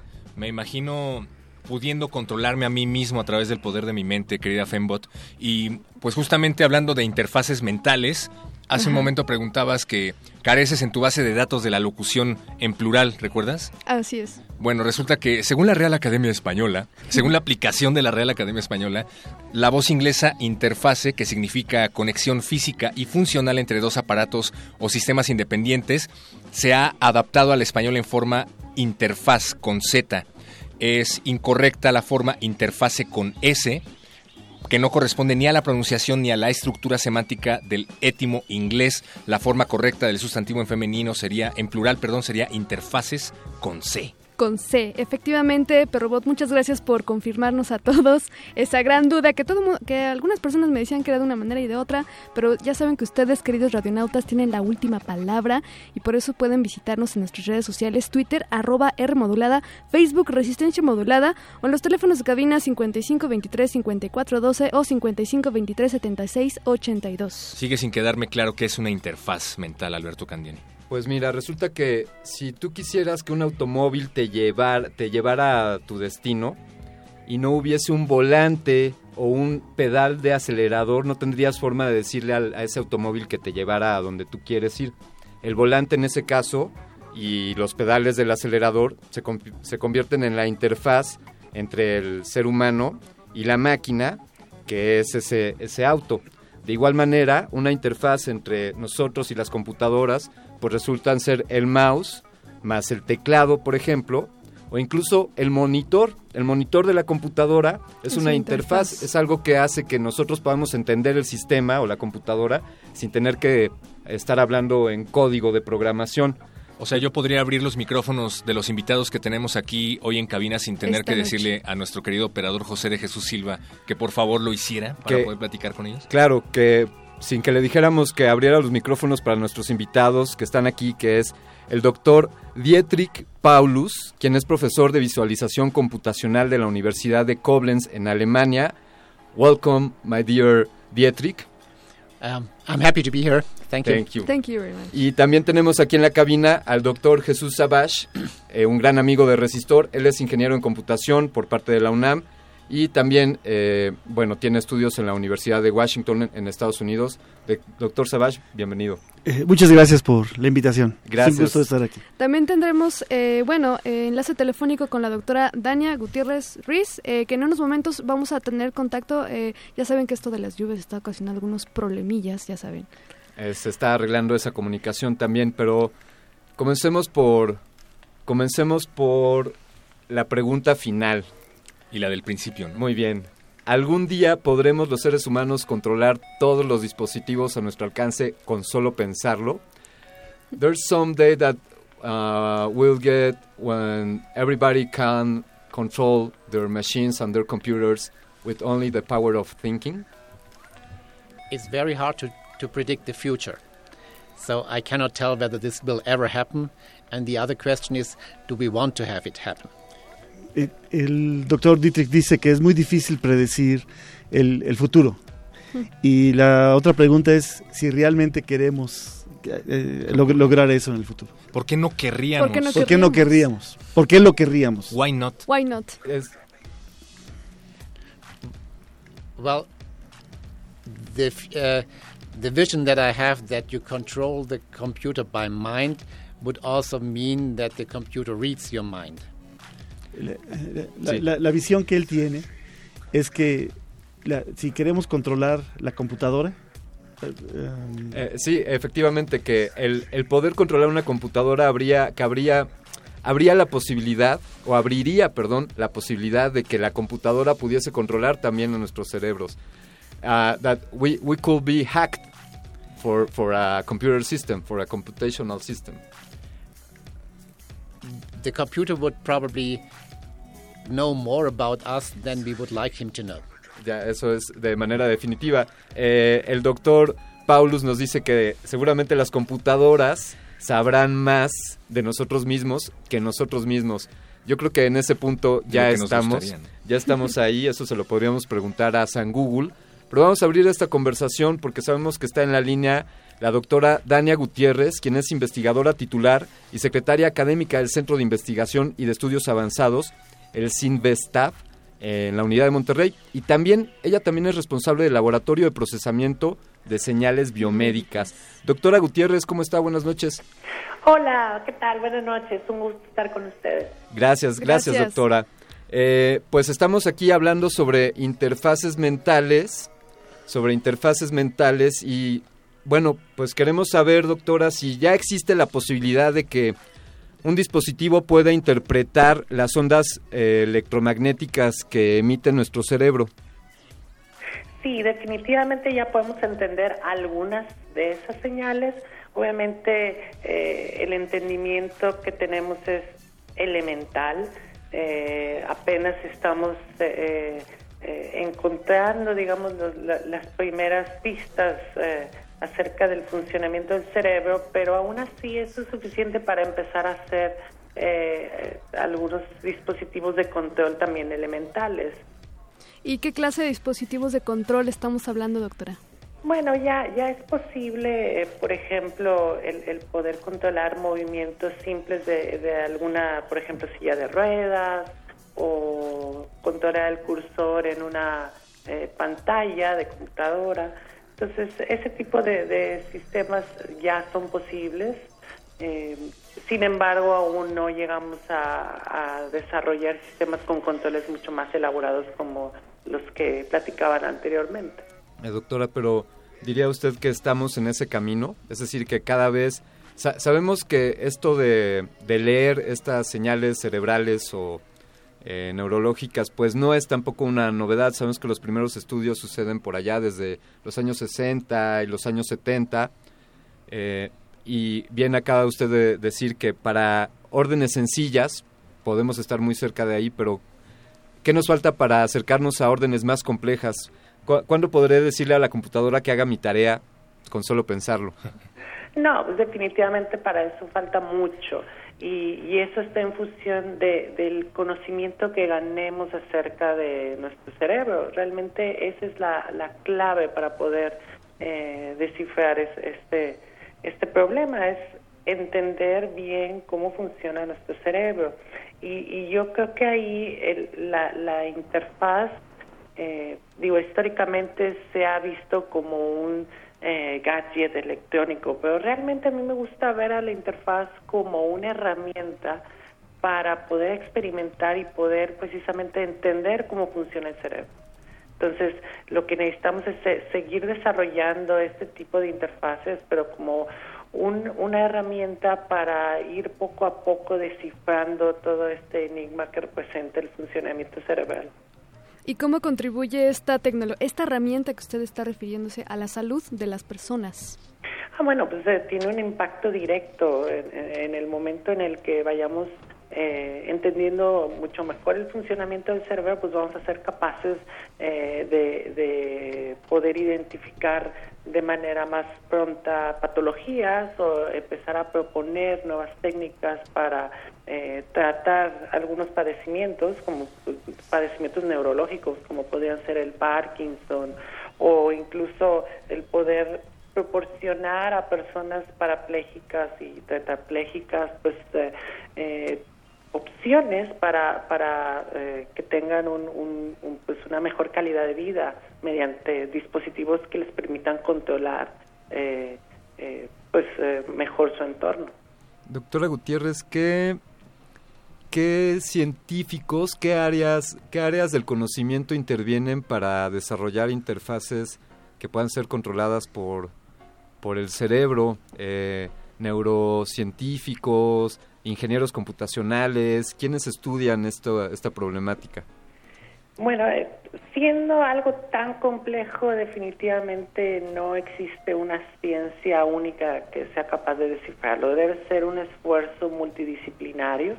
Eh, definitivamente tiene que partir desde la biología, eh, la fisiología, las neurociencias y la parte de la tecnología, pues, la física, los ingenieros también es, sumamente importante. También eh, debemos de, de- de reconocer el- la gran aportación de la matemática, porque al final de cuentas todo esto requiere de algoritmos que nos permitan, eh, pues precisamente descifrar todas estas señales y mucho de eso, eh, pues es- se logra gracias a modelos matemáticos. Ju- Justamente, justamente, doctora Gutiérrez, no, no sé si estaba usted escuchando antes la emisión, pero tenemos aquí en cabina al doctor Dietrich Paulus. Él, está especializado en visualización computacional y hablábamos justamente de, de eso, de la cantidad de señales que se estarían recibiendo. En realidad, eh, y algo que nos comentaba aquí el doctor Savage, se convierte en un problema de procesamiento de datos, es decir, son tantas las señales que está emitiendo nuestro cerebro que, que el problema más que captarlas es discernirlas. Exacto, sí, y, y definitivamente llegamos a un punto eh, en el cual eh, tenemos mucha menor capacidad de, de- procesarlo de lo que tenemos de- de medir. Entonces eso realmente se vuelve en un problema que, bueno, que conforme ha ido aumentando la capacidad computacional, pues poco a poco hemos ido avanzando, pero definitivamente existe un límite. Y hay otra cosa muy importante, que si bien tenemos ciertas tecnologías que nos permiten medir alguna alguna actividad cerebral, pues no es todo lo que realmente hace el cerebro. Ahorita solamente tenemos capacidad de, de medir principalmente lo que sucede en la corteza del cerebro, pero ya lo que sucede en otras regiones más eh, Más profunda. más profundas, pues eso aún no eh, eh, no hemos sido capaces de, de- de medirlo, por lo menos de manera eh, no invasiva. Digamos, ¿cuánto porcentaje, eh, y esta es una pregunta también para aquí los presentes invitados, cuánto porcentaje, de qué, sí, cuánto porcentaje o cuántas ondas cerebrales se están midiendo, si no es totalmente to- la cantidad de actividad cerebral? Bueno, e- eso es muy difícil de, de, saber porque realmente no sabemos cuál es la capacidad total de nuestro cerebro. Entonces, ponerle un número a, a cuánto es lo que medimos, pues eh, es difícil.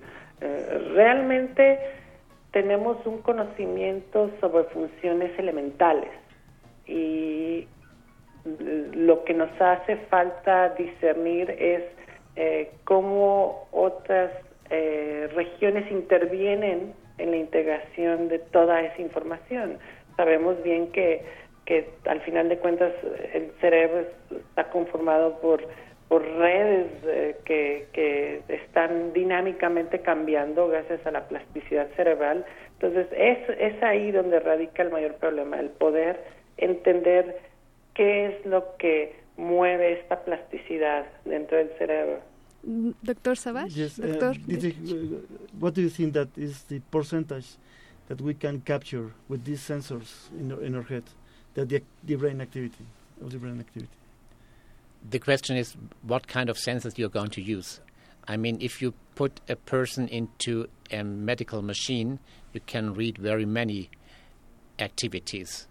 But if you want to have that as a human-machine interaction, you would you wouldn't want to have a huge magnetic uh, circle around you, and then it would be probably only a small percentage. Eh, sí, bueno, eh, el doctor Paulus nos dice que a la- ante la pregunta de qué porcentaje de la, del procesamiento cerebral podríamos leer con, con sensores, pues él nos habla de que serían situaciones diferentes de un paciente eh, controlado en un hospital con muchos, con muchos dispositivos, donde podríamos medir mucho más de esas actividades que, que en otro entorno donde no tuviésemos un escenario controlado. Eh, doctor, Doctor Paulus, another question for you is like we were talking about that the, there's a, a matter of uh, processing capacities of the of the computers, not not so. I mean that we are not we are we don't doesn't have the computer capacity to process all the information that our brains generate.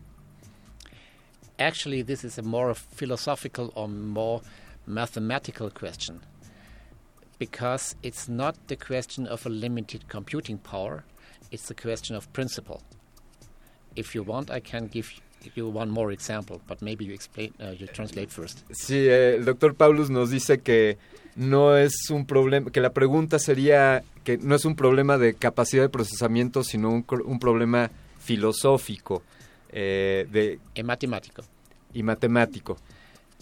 Um, the, the basic question is whether from a even from a very long or very large number of sensors which you place outside of a system, you can completely capture its internal state. And my mathematical point of view is that this is in general not possible for the brain. Claro, eh, también nos dice que eh, son algunos los datos que se procesan que están en el exterior de un sistema. Cuando monitoreas un sistema con muchos sensores, puedes percibir lo que se emite al exterior de este sistema, pero que aún no podemos entrar eh, de fondo a, a nuestros cerebros. No, no, no conocer el estado eh, actual del, del, del cerebro interno. Eh, doctora Gutiérrez, eh, nos estamos mo- usted usted estaba hablando justamente que tocamos a un nivel superficial prácticamente en la corteza cerebral donde donde se llevan a cabo las las decisiones más elementales o más eh, animales que tenemos, ¿es correcto? Pues bueno, no, no digamos animales, pero sí eh, funciones eh, primarias. Eh, ya, ya cuestiones más, eh, digamos, eh, autónomas eh, se realizan ya en, en- en otras regiones, eh, principalmente en el cerebelo, que es donde eh, se realiza también una gran cantidad de cálculos, que es lo que nos permite eh, realizar movimientos sin, sin eh, tener que pensarlo mucho, es decir, las trayectorias de nuestros brazos o nuestras piernas eh, no son cosas que nos preocupen, sino son cosas de las que ah, autónomamente eh, el cerebelo se ocupa. Entonces las, las interfaces, eh, bueno, por ejemplo, el, el electroencefalograma puede captar cosas como, eh, digamos, cómo se mueve un brazo, cómo caminamos, si empezamos a, bueno, si tenemos sueño, cómo se activan las ondas alfa o beta. ¿Es correcto?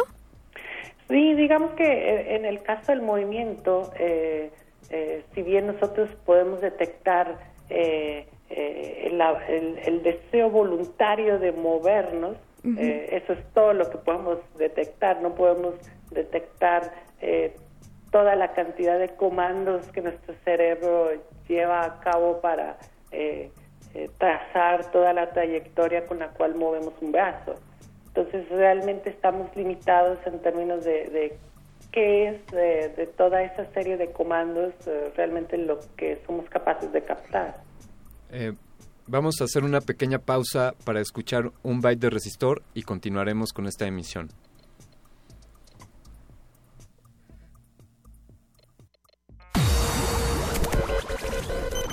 Byte de resistor. El 6 de julio de 1924, el doctor Hans Berger logró registrar la actividad cerebral eléctrica de su hijo, inventando así el primer electroencefalograma de la historia. Berger creía en la telepatía y consentía que los pensamientos y las sensaciones se pueden transmitir de un cerebro a otro a través de las llamadas ondas cerebrales. Estudió la profundidad sobre el fenómeno de estas ondas cerebrales, incluyendo 73 estudios realizados en su propio hijo y 56 a sí mismo. Solo así fue capaz de sentar las bases de esta técnica. Resistor. Esto es una señal.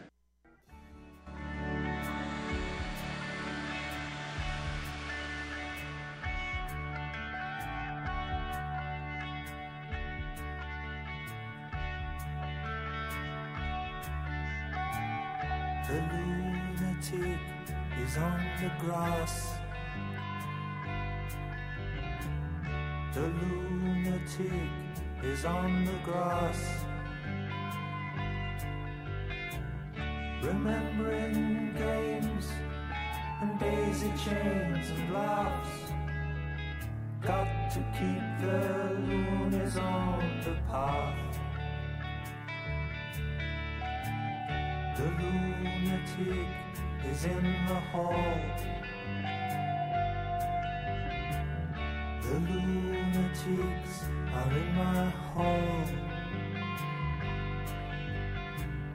The paper holds their folded faces to the floor. And every day the paper boy brings more.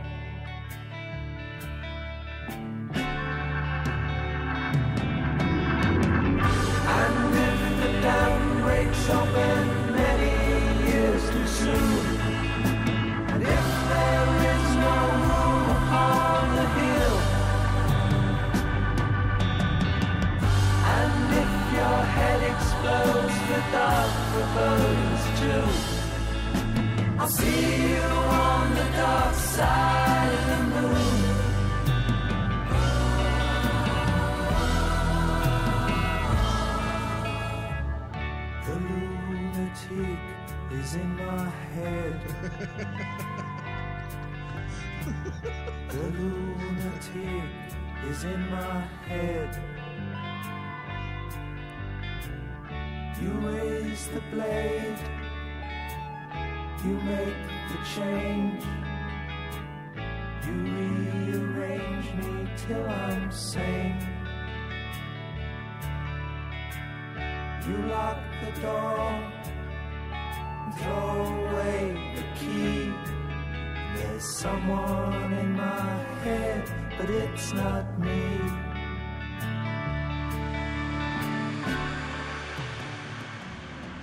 Resistor. Esto es una señal.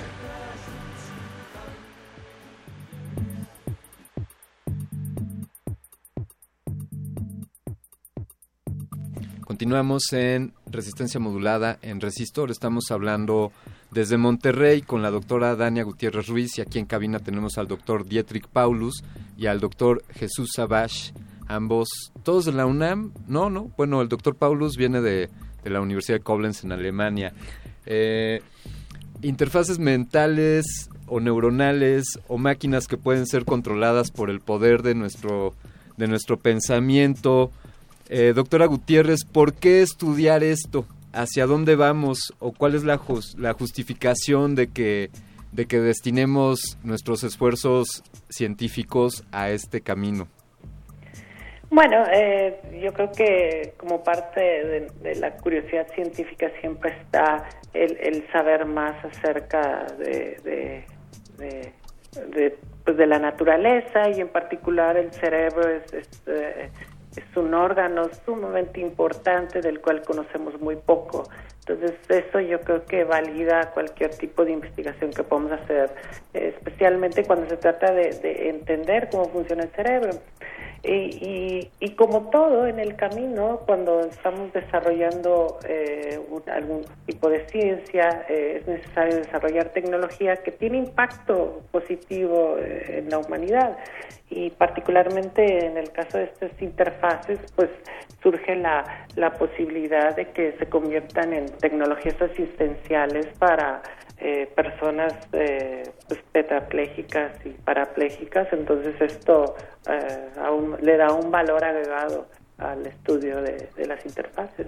¿Y qué, qué ganancia, bueno, qué es lo que ganan las personas eh, parapléjicas con estas, con estas herramientas en su vida? Bueno, pues eh, el, el desarrollo de, de una interfaz que les pudiera permitir eh, pues eh, ganar o recuperar un poco de, de la autonomía en términos de movimiento, que pues es, es, es, eh, una gran ganancia en términos de, pues, de, de su de mejorar su calidad de vida.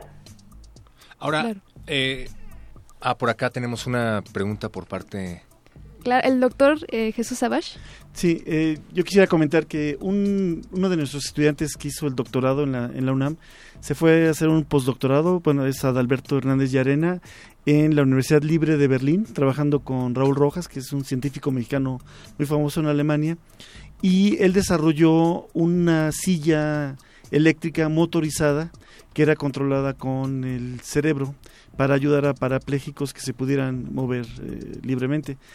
Entonces, para el entrenamiento al, paciente, le mostraban, por ejemplo, eh, una flor y le decían, bueno, ve, ve esta flor y cuando tú pienses en una flor, la silla va a ir hacia adelante. Cuando ahora ve una ballena y captaban todas las señales eléctricas del cerebro, las correlacionaban, hacían procesamiento digital de señales y cuando veas una ballena o pienses en una ballena, la silla va a ir hacia la derecha. Y así tenían otro objeto para ir hacia la izquierda y hacia atrás. Entonces, esta persona, así pensando en diferentes objetos, lograba mover la, la silla de ruedas. Con ideas. Con ideas, eh, exactamente. Como con conceptos. ideas. es- Con- es- conceptos, sí. Conceptos, ¿no? Conceptos, sí. O sea, él, él no pensaba, no le daba el comando a la, a la silla de rueda adelante, atrás, a la derecha, sino pensaba en algo que estaba relacionado después con el comando. ¿Y por qué estaba necesariamente, eh, por qué se necesitaba pensar en una imagen y no con la orden de ir hacia adelante? Porque, bueno, tal vez cuando piensas en una imagen, tu cerebro eh, está más activo que cuando piensas en una oración en forma abstracta. Ok, así de muévete. ta- ta- ta- sí, o sea, sí, o sea, por ejemplo, ve adelante, es un, o sea, pensar, ve adelante, yo pienso en las letras o la frase, pero si yo pienso en una imagen, entonces mi cerebro se activa, va- activa más regiones del cerebro que estos sensores pueden captar. Tratar de, de captar la información que viene del cerebro, imagínense, por ejemplo, en la Ciudad de México, donde ponemos 10 micrófonos a- al- alrededor de la ciudad, ¿no? Entonces, por ejemplo, un micrófono en el periférico, otro en Calzada de Tralpan, otro en el circuito interior. Entonces, eh, captaríamos que la actividad a las 7 de la mañana empieza a haber mucho ruido. luego disminuye y luego vuelve a subir. Entonces estamos diciendo, ok, en esta parte de la ciudad hay actividad, pero realmente no sabemos la actividad individual de cada vehículo. ¿sí? Entonces eso es lo que está pasando con los sistemas actualmente, que captan la información del, del cerebro. Permítanme, permítame hacer una, un apunte aquí respecto a dos mexicanos muy destacados o destacables que están en estas investigaciones. Uno de ellos es Max Ortiz Catalán, él está radicando en Suecia y él desarrolló una prótesis que se conecta directamente a los huesos y a los nervios y que la persona a quien le haga falta ese miembro puede controlar esa prótesis con solamente el poder de su pensamiento. Esto Wow. ya es una realidad y esto lo está haciendo un mexicano, Max Ortiz Catalán en Suecia. Y también otro mexicano, él está en Japón, en la Universidad de Osaka, él es Cristian Peñalosa Sánchez. Y él, él también está desarrollando sistemas que son capaces de procesar pensamientos y traducirlos en comandos para mover objetos. Entonces aquí hay dos mexicanos que, Que están pioneros. en- al Al otro lado frente de estas investigaciones. Ahora, si hablamos del ámbito médico, pues a mí me parece impresionante y digo adelante, pero estoy seguro de que si se siguen desarrollando esas aplicaciones, empezarán a trasladarse a otros ámbitos como el del ocio, por ejemplo, para encender televisiones, para O jugar como arma. videojuegos, Podría ser. ¿no? como armas, no lo sé. Entonces ¿Es ahí entra el dilema ético del que nos habla el doctor Paulus. Um, doc- Dr. Paulus, is it is possible this fact about use the, the this technology uh, like weapon or like any other kind of thing like entertainment? Certainly. I mean, the, the examples that you just gave were that you basically have commands to the computer, isolated commands, which is a different thing from uh, just understanding everything that you think. And I'm sure that these command interfaces are possible. They are al- already already here. Eh, sí, la respuesta es que efectivamente eh, estamos leyendo comandos sencillos y, el reto será en que interpretemos informaciones más, más complejas. Eh, But, but, I, but I think that uh, Professor Paulus thinks that we will never will be able to do that, right? To to to to really read the thoughts that you have. I'm quite sure that it will not be possible to read all of them. I mean, to get into all of the details. But of course, as I said, the future is hard to predict. There's probably much more detail that we will find for the isolation of the commands. They will be more fine. Eh, bueno, sí, lo que nos dice el doctor Paulus es que él está seguro que no llegaremos a leer la totalidad de los pensamientos con una interfaz como esta, pero que definitivamente sí nos estamos acercando a, leer más información. Eh, doctora Gutiérrez, ¿cuáles son los retos a seguir o cuál es la perspectiva en el desarrollo de interfaces cerebro humano-máquina? Bueno, eh, mi, mi perspectiva es eh, un tanto más eh, positiva. Yo, yo quisiera que este tipo de interfaces eh, empezaran a, ser más populares en otros ambientes. De hecho, eh, nosotros estamos trabajando eh, o estamos dirigiendo nuestros esfuerzos más hacia el área de la neurocognición, en donde este tipo de, interfaces puedan asistirnos en el entendimiento de, otro tipo de, de funciones cerebrales, eh, principalmente cuestiones prácticas como entender cómo es que aprendemos cosas, es decir, de- de- desarrollar sistemas que nos permitan eh, entender el funcionamiento del cerebro mientras aprendemos cosas y además empezar a, desarrollar sistemas eh, eh, retroalimentados en donde eh, podamos mejorar nuestro aprendizaje por medio de este tipo de, de interfaces. Entonces yo creo que potencial hay mucho. Eh, yo creo que yo, yo pienso que este tipo de tecnologías pueden permitirnos no nada más eh, reemplazar eh, eh, algunas capacidades que hayamos perdido, sino eh, eventualmente el, superar nuestras propias capacidades a través de integración con, sistemas pues, computacionales. Doctora Gutiérrez, esta emisión de Resistor llega, llega a su fin, pero que- queremos pedirle coordenadas para ponernos en contacto con usted o dónde podemos saber sobre los trabajos que usted está realizando? Bueno, pueden, pueden visitar eh, mi página que es eh, www.gutierrezruiz.com.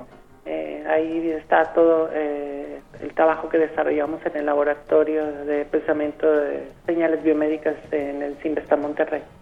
Siempre podemos comunicarnos también vía telepática. Ah, Por una claro, interfaz. sí. Aunque no, no les puedo garantizar sobre mi capacidad actual de, de leer pensamientos, pero Pero, pero sí, nos, sí nos garantiza sobre, sobre su trabajo en el desarrollo del procesamiento de señales biomédicas. Doctora Dania Gutiérrez Ruiz, queremos agradecerle que nos haya tomado esta llamada y que haya contribuido con nosotros. Muchas gracias. gracias por la invitación. Gracias. Gracias a usted. Eh, queremos agradecerle también aquí en la cabina al doctor Dietrich Paulus. Eh, Dr. Paulus, thank you very much. Thanks for having me here. Yes, Thanks to thank you. Ah, y Jesús, doctor Savage, Jesús, muchas gracias por, por acompañarnos esta noche. Muchas gracias por invitarme de nuevo. Amigos, este resistor eh, llega a su fin. Hoy terminamos. Ve- nos escuchamos el próximo martes. Eloisa Gómez, un placer.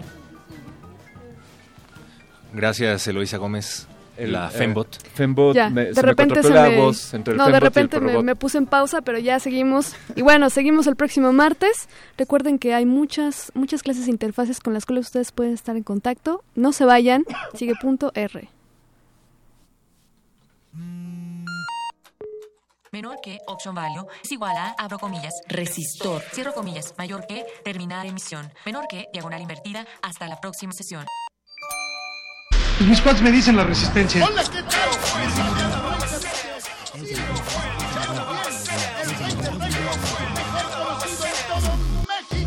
A ver qué día me callo está ahí por el taller para hacer los apodos. Yo nunca.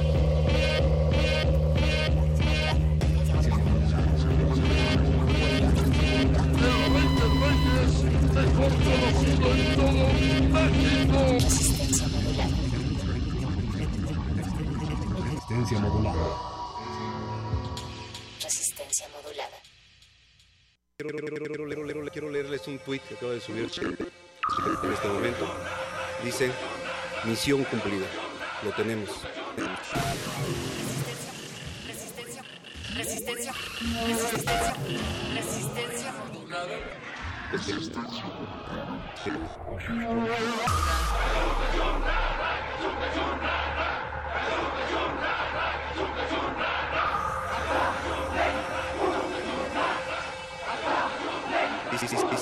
dice, dice, dice, dice, misión cumplida. Lo tenemos. Lo tenemos. Lo tenemos. Lo tenemos.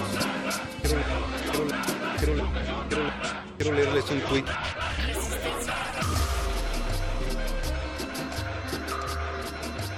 Quiero leerles un tweet.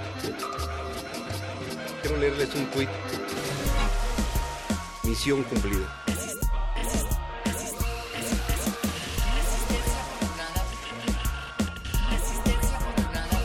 Misión cumplida. Mis- mis- mi- mi- misión cumplida. Joaquín Guzmán Loera ha sido detenido.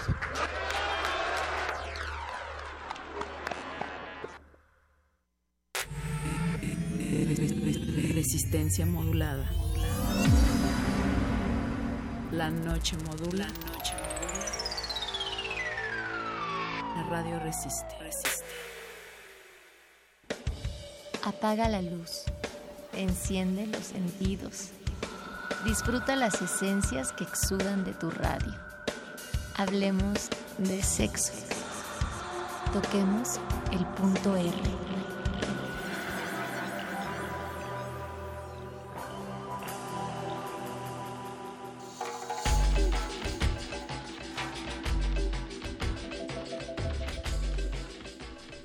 Esta tarde, mi bien, cuando te hablaba, como en tu rostro y tus acciones vía, que con palabras no te persuadía, que el corazón me vieses deseaba, y amor que mis intentos ayudaba, venció lo que imposible parecía, pues con el llanto que el dolor vertía, el corazón deshecho destilaba.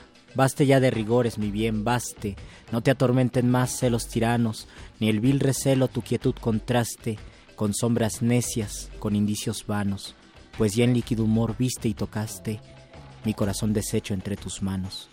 Este poema es de Sor Juana Inés de la Cruz, la gran poeta que cerró ese gran periodo literario que se conoce como los siglos de oro y a muchos todavía actualmente les cuesta trabajo pensar que de este lado del mar, en la Nueva España, una mujer, una mujer que no estuvo de acuerdo con el establecimiento y con lo que se esperaba entonces de ella, ella no estuvo de acuerdo, hizo una vida diferente, le gustó el arte, le gustó la cultura, le gustó la literatura, una persona muy inteligente que dentro de cuatro días será 12 de 12 de noviembre, un día más de su aniversario, una persona que influyó y que es un modelo para muchas mujeres, para muchas personas de este lado del mar, del otro lado del mar. Ella es Sor Juana Inés de la Cruz y como ella, a lo largo de la historia han existido muchísimas mujeres que han influido o que incluso nos han cambiado nuestra vida. Mónica Sorrosa. Así es, Luis Flores del Mal. Esta noche en Punto R vamos a hablar de mujeres en el arte, así que queremos saber eh, qué piensan ustedes y que nos digan qué artistas mujeres han cambiado su vida. Aquí comenzamos, quédense hasta la medianoche.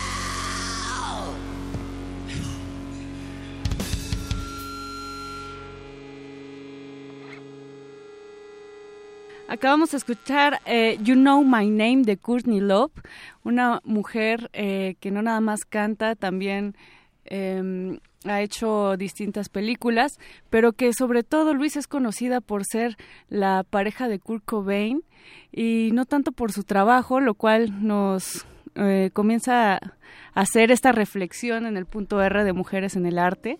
Y Porque a nosotros no nos gusta y sin embargo vemos eh, casi siempre el título de la esposa del artista, la, la esposa del músico, la esposa del poeta, pero no vemos al artista, no vemos a la escritora y eso pasa en todas las disciplinas del arte. Está la frase de detrás de un gran hombre hay una gran mujer, pero creo que eso debería ya comenzar a cambiar. Lo que también debe comenzar a cambiar son los lazos que se crean entre las mujeres, esta palabra de sororidad que se ha puesto Sí. un poco en boga y para ello vienen a platicar, ya están aquí en el estudio Rosalba Cruz, eh, y unos chiquitines, el Gae- Gael Alarcón, Joel Alarcón. Hola chicos, ¿cómo están? Bien, bien. Y de este lado tenemos a Evelyn Rodríguez y a Jacob Vázquez. Hola Evelyn. Ellos Y son, hola, Jacob. Ellos son de Expresión y Arte Aragón y están eh, realizando una ópera rock justo con este tema de sororidad, ¿no es así, Rosalba? Sí, así es. Es una cuentópera rock. Se canta y se cuenta al mismo tiempo y pues con muchos ritmos. ¿Y esto por parte de qué colectivo? ¿Cómo nació la idea? La, la idea nació así bien bonita. Nosotros una vez fuimos a la FILI, justamente a la Feria del Libro, a la presentación del libro de las tejedoras de Sinacantán, que es un libro este que escribió eh, Emilio Ángel Lome y lo leímos ese mismo día lo leímos ahí en la presentación. Estábamos formados para que nos autografiara el libro este Emilio y terminamos llorando de estábamos conmovidos con la historia y desde entonces yo adopté ese libro, lo, me lo aprendí de memoria y lo contaba siempre en los talleres que daba sobre, sobre autoestima, sobre feminismo, porque me parece que es una historia que logra como transmitir este sentido de sororidad, ¿no? A las mujeres nos han enseñado siempre que juntas ni difuntas y que debemos competir entre nosotras y este es una cultura horrible que nos divide todo el tiempo, ¿no? Entonces a mí me parece que es un cuento que que ayuda mucho como a transmitir este sentido de, de hermandad entre mujeres, ¿no? Entonces, perdón, eh, ya nos invitaron a la feria y yo decidí que, que ese que iba a contar ese cuento y Emilio Lome, que es el autor del libro, me dijo, no, hay que ponerle música y que tus niños y niñas lo, eh, lo musicalicen. Oh. En-. Emilio es un loco, está loquísimo. Entonces, este, yo me dejé llevar por su locura y entonces ahora está esto de la cuenta ópera rock. Wow, pues me parece increíble. Gael Alarcón y Joel Alarcón, que por cierto son mellizos, no, cuates. Son cuates. Cuates. ¿De qué trata la, la obra que ustedes interpretan? Eh, Joel en, en guitarra, si no me equivoco. ¿Cómo participan? En trompeta. En trompeta y en saxofón. Ok, ¿de qué, ¿de qué trata esta historia que ustedes nos cuentan a través de la música? Sobre mujeres ya- mayas de Chiapas. Chiapas. ¿Y qué hacen estas mujeres? Este, se dedican a tejer y a bordar porque todos los hombres se fueron a buscar trabajo a ese lugar que llaman el otro lado. Entonces, este, la luna Melel, su dios, les enseñó a hacer todo eso. Después llega un, un comerciante mestizo llamado Fortunato Santis, que les quiere aprovechar de ellas ya que están solas. Ok, ¿y qué hacen ellas para, para no dejarse? Este se ponen se juntan para para poder este no para no este a- a- ¿cómo se dice? Permitir. para, Para no no- permitir sus abusos Eh, y ustedes, bueno, del otro lado tenemos a Jacob y a Evelyn. Ustedes, eh, ¿cómo participan en esta obra? ¿Tú qué haces ahí, Jacob? Yo canto, soy soprano. Tú eres soprano. Entonces, ¿te eh, interpretas algún personaje o cómo es? ¿O haces unos coros? Hago coros. Ok. ¿Y tú, Evelyn, qué haces? En, Yo toco la guitarra acústica. tocas la guitarra. Eh, este, este proyecto nació también a partir de una organización que, Rosalba, me gustaría que hablaras sobre esto. eh, ¿Cuál fue el incentivo? Porque esto ya es un resultado, pero ¿qué hay detrás de todo ello? Sí, bueno, Expresión y Arte Aragón es la asociación civil que coordino junto con mi pareja Jos Méndez y mi suegro José Luis Méndez Pérez. Ellos fueron los que la fundaron y pues nace de la necesidad de espacios de formación artística.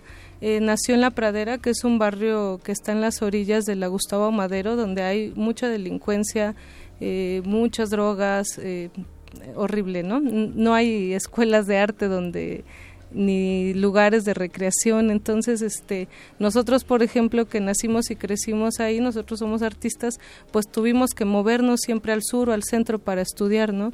Entonces este Expresión y Arte de Aragón nace de esa necesidad de espacios y entonces pues como no lo sabía los los creamos y empezamos a dar clases en la calle así con banquitos de madera y de herrería que construyó el abuelito de Jos. O la idea era ocupar el Sí. arte para integrar a la infancia y eh, disuadirlas, digamos, ¿no? O eh, ofrecerles una posibilidad de mundo que a lo mejor el entorno pues era más difícil. Sí, exacto, porque este no había na- no hay nada que hacer en la pradera más que salir a la calle y delinquir y aprender pues cosas que no eh, pues no no les aprovechan ¿no? en el desarrollo de los niños y las niñas. Entonces, este empezamos a dar clases de guitarra, de de saxofón y de voz y así nació el primer coro de La Pradera, que es el primer coro que no está vinculado a ningún grupo religioso. Oh, es, el- es, es la primera experiencia coral eh, donde van niños y niñas de diferentes edades, de- con diferentes creencias y este y pues así nació en respuesta como también a, a los bajos recursos porque mucho la mayoría de ellos querían tocar instrumentos pero no teníamos los recursos para comprarlos. Rosalba, a mí me gustaría saber qué tan fácil o complejo resulta enseñar la equidad de género a los niños, pero ¿qué te parece si hacemos una pausa y regresamos a que nos contestes esa pregunta tú y sobre todo los protagonistas de la ópera que están aquí también? Claro que sí. El punto R.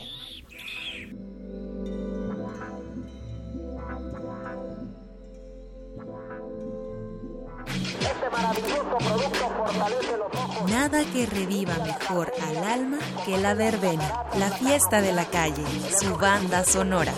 El Festival Intersecciones trae para ti la cumbia tropical de Sonido Mamalón, música pa'l baile y pa'l barrio. Baila con nosotros el viernes 11 de noviembre a las 21 horas en la sala Julián Carrillo. Ven y despeja tu mente en Radio UNAM. En México los fenómenos naturales son cada vez más fuertes y frecuentes. No hay forma de evitarlos, pero sí de minimizar su daño. Ese día en la mañana recibí un mensaje al celular de que iba a entrar el huracán. Gracias a ese aviso pude guardar mi lancha y conservar mi trabajo. En esta temporada, mantente informado. En caso de lluvias y huracanes, evita cruzar ríos ya que el nivel del agua puede subir rápidamente. En caso de emergencia, llama al 088. Recuerda, la vida es lo más importante. Con agua, Semarnat. Silencio. Un laberinto. Un misterio sin resolver. Adéntrate en los callejones oscuros de David Lynch. Cineclub Radio Cinema trae para ti una selección que te mantendrá en vilo. Dunas, Blue Velvet, Corazón Salvaje, Lost Highway, Mulholland Drive e Inland Empire te esperan los miércoles de noviembre y diciembre a las 18 horas en la sala Julián Carrillo. Ven y descifra el imaginario de uno de los cineastas más representativos del siglo XX. Resistencia modulada.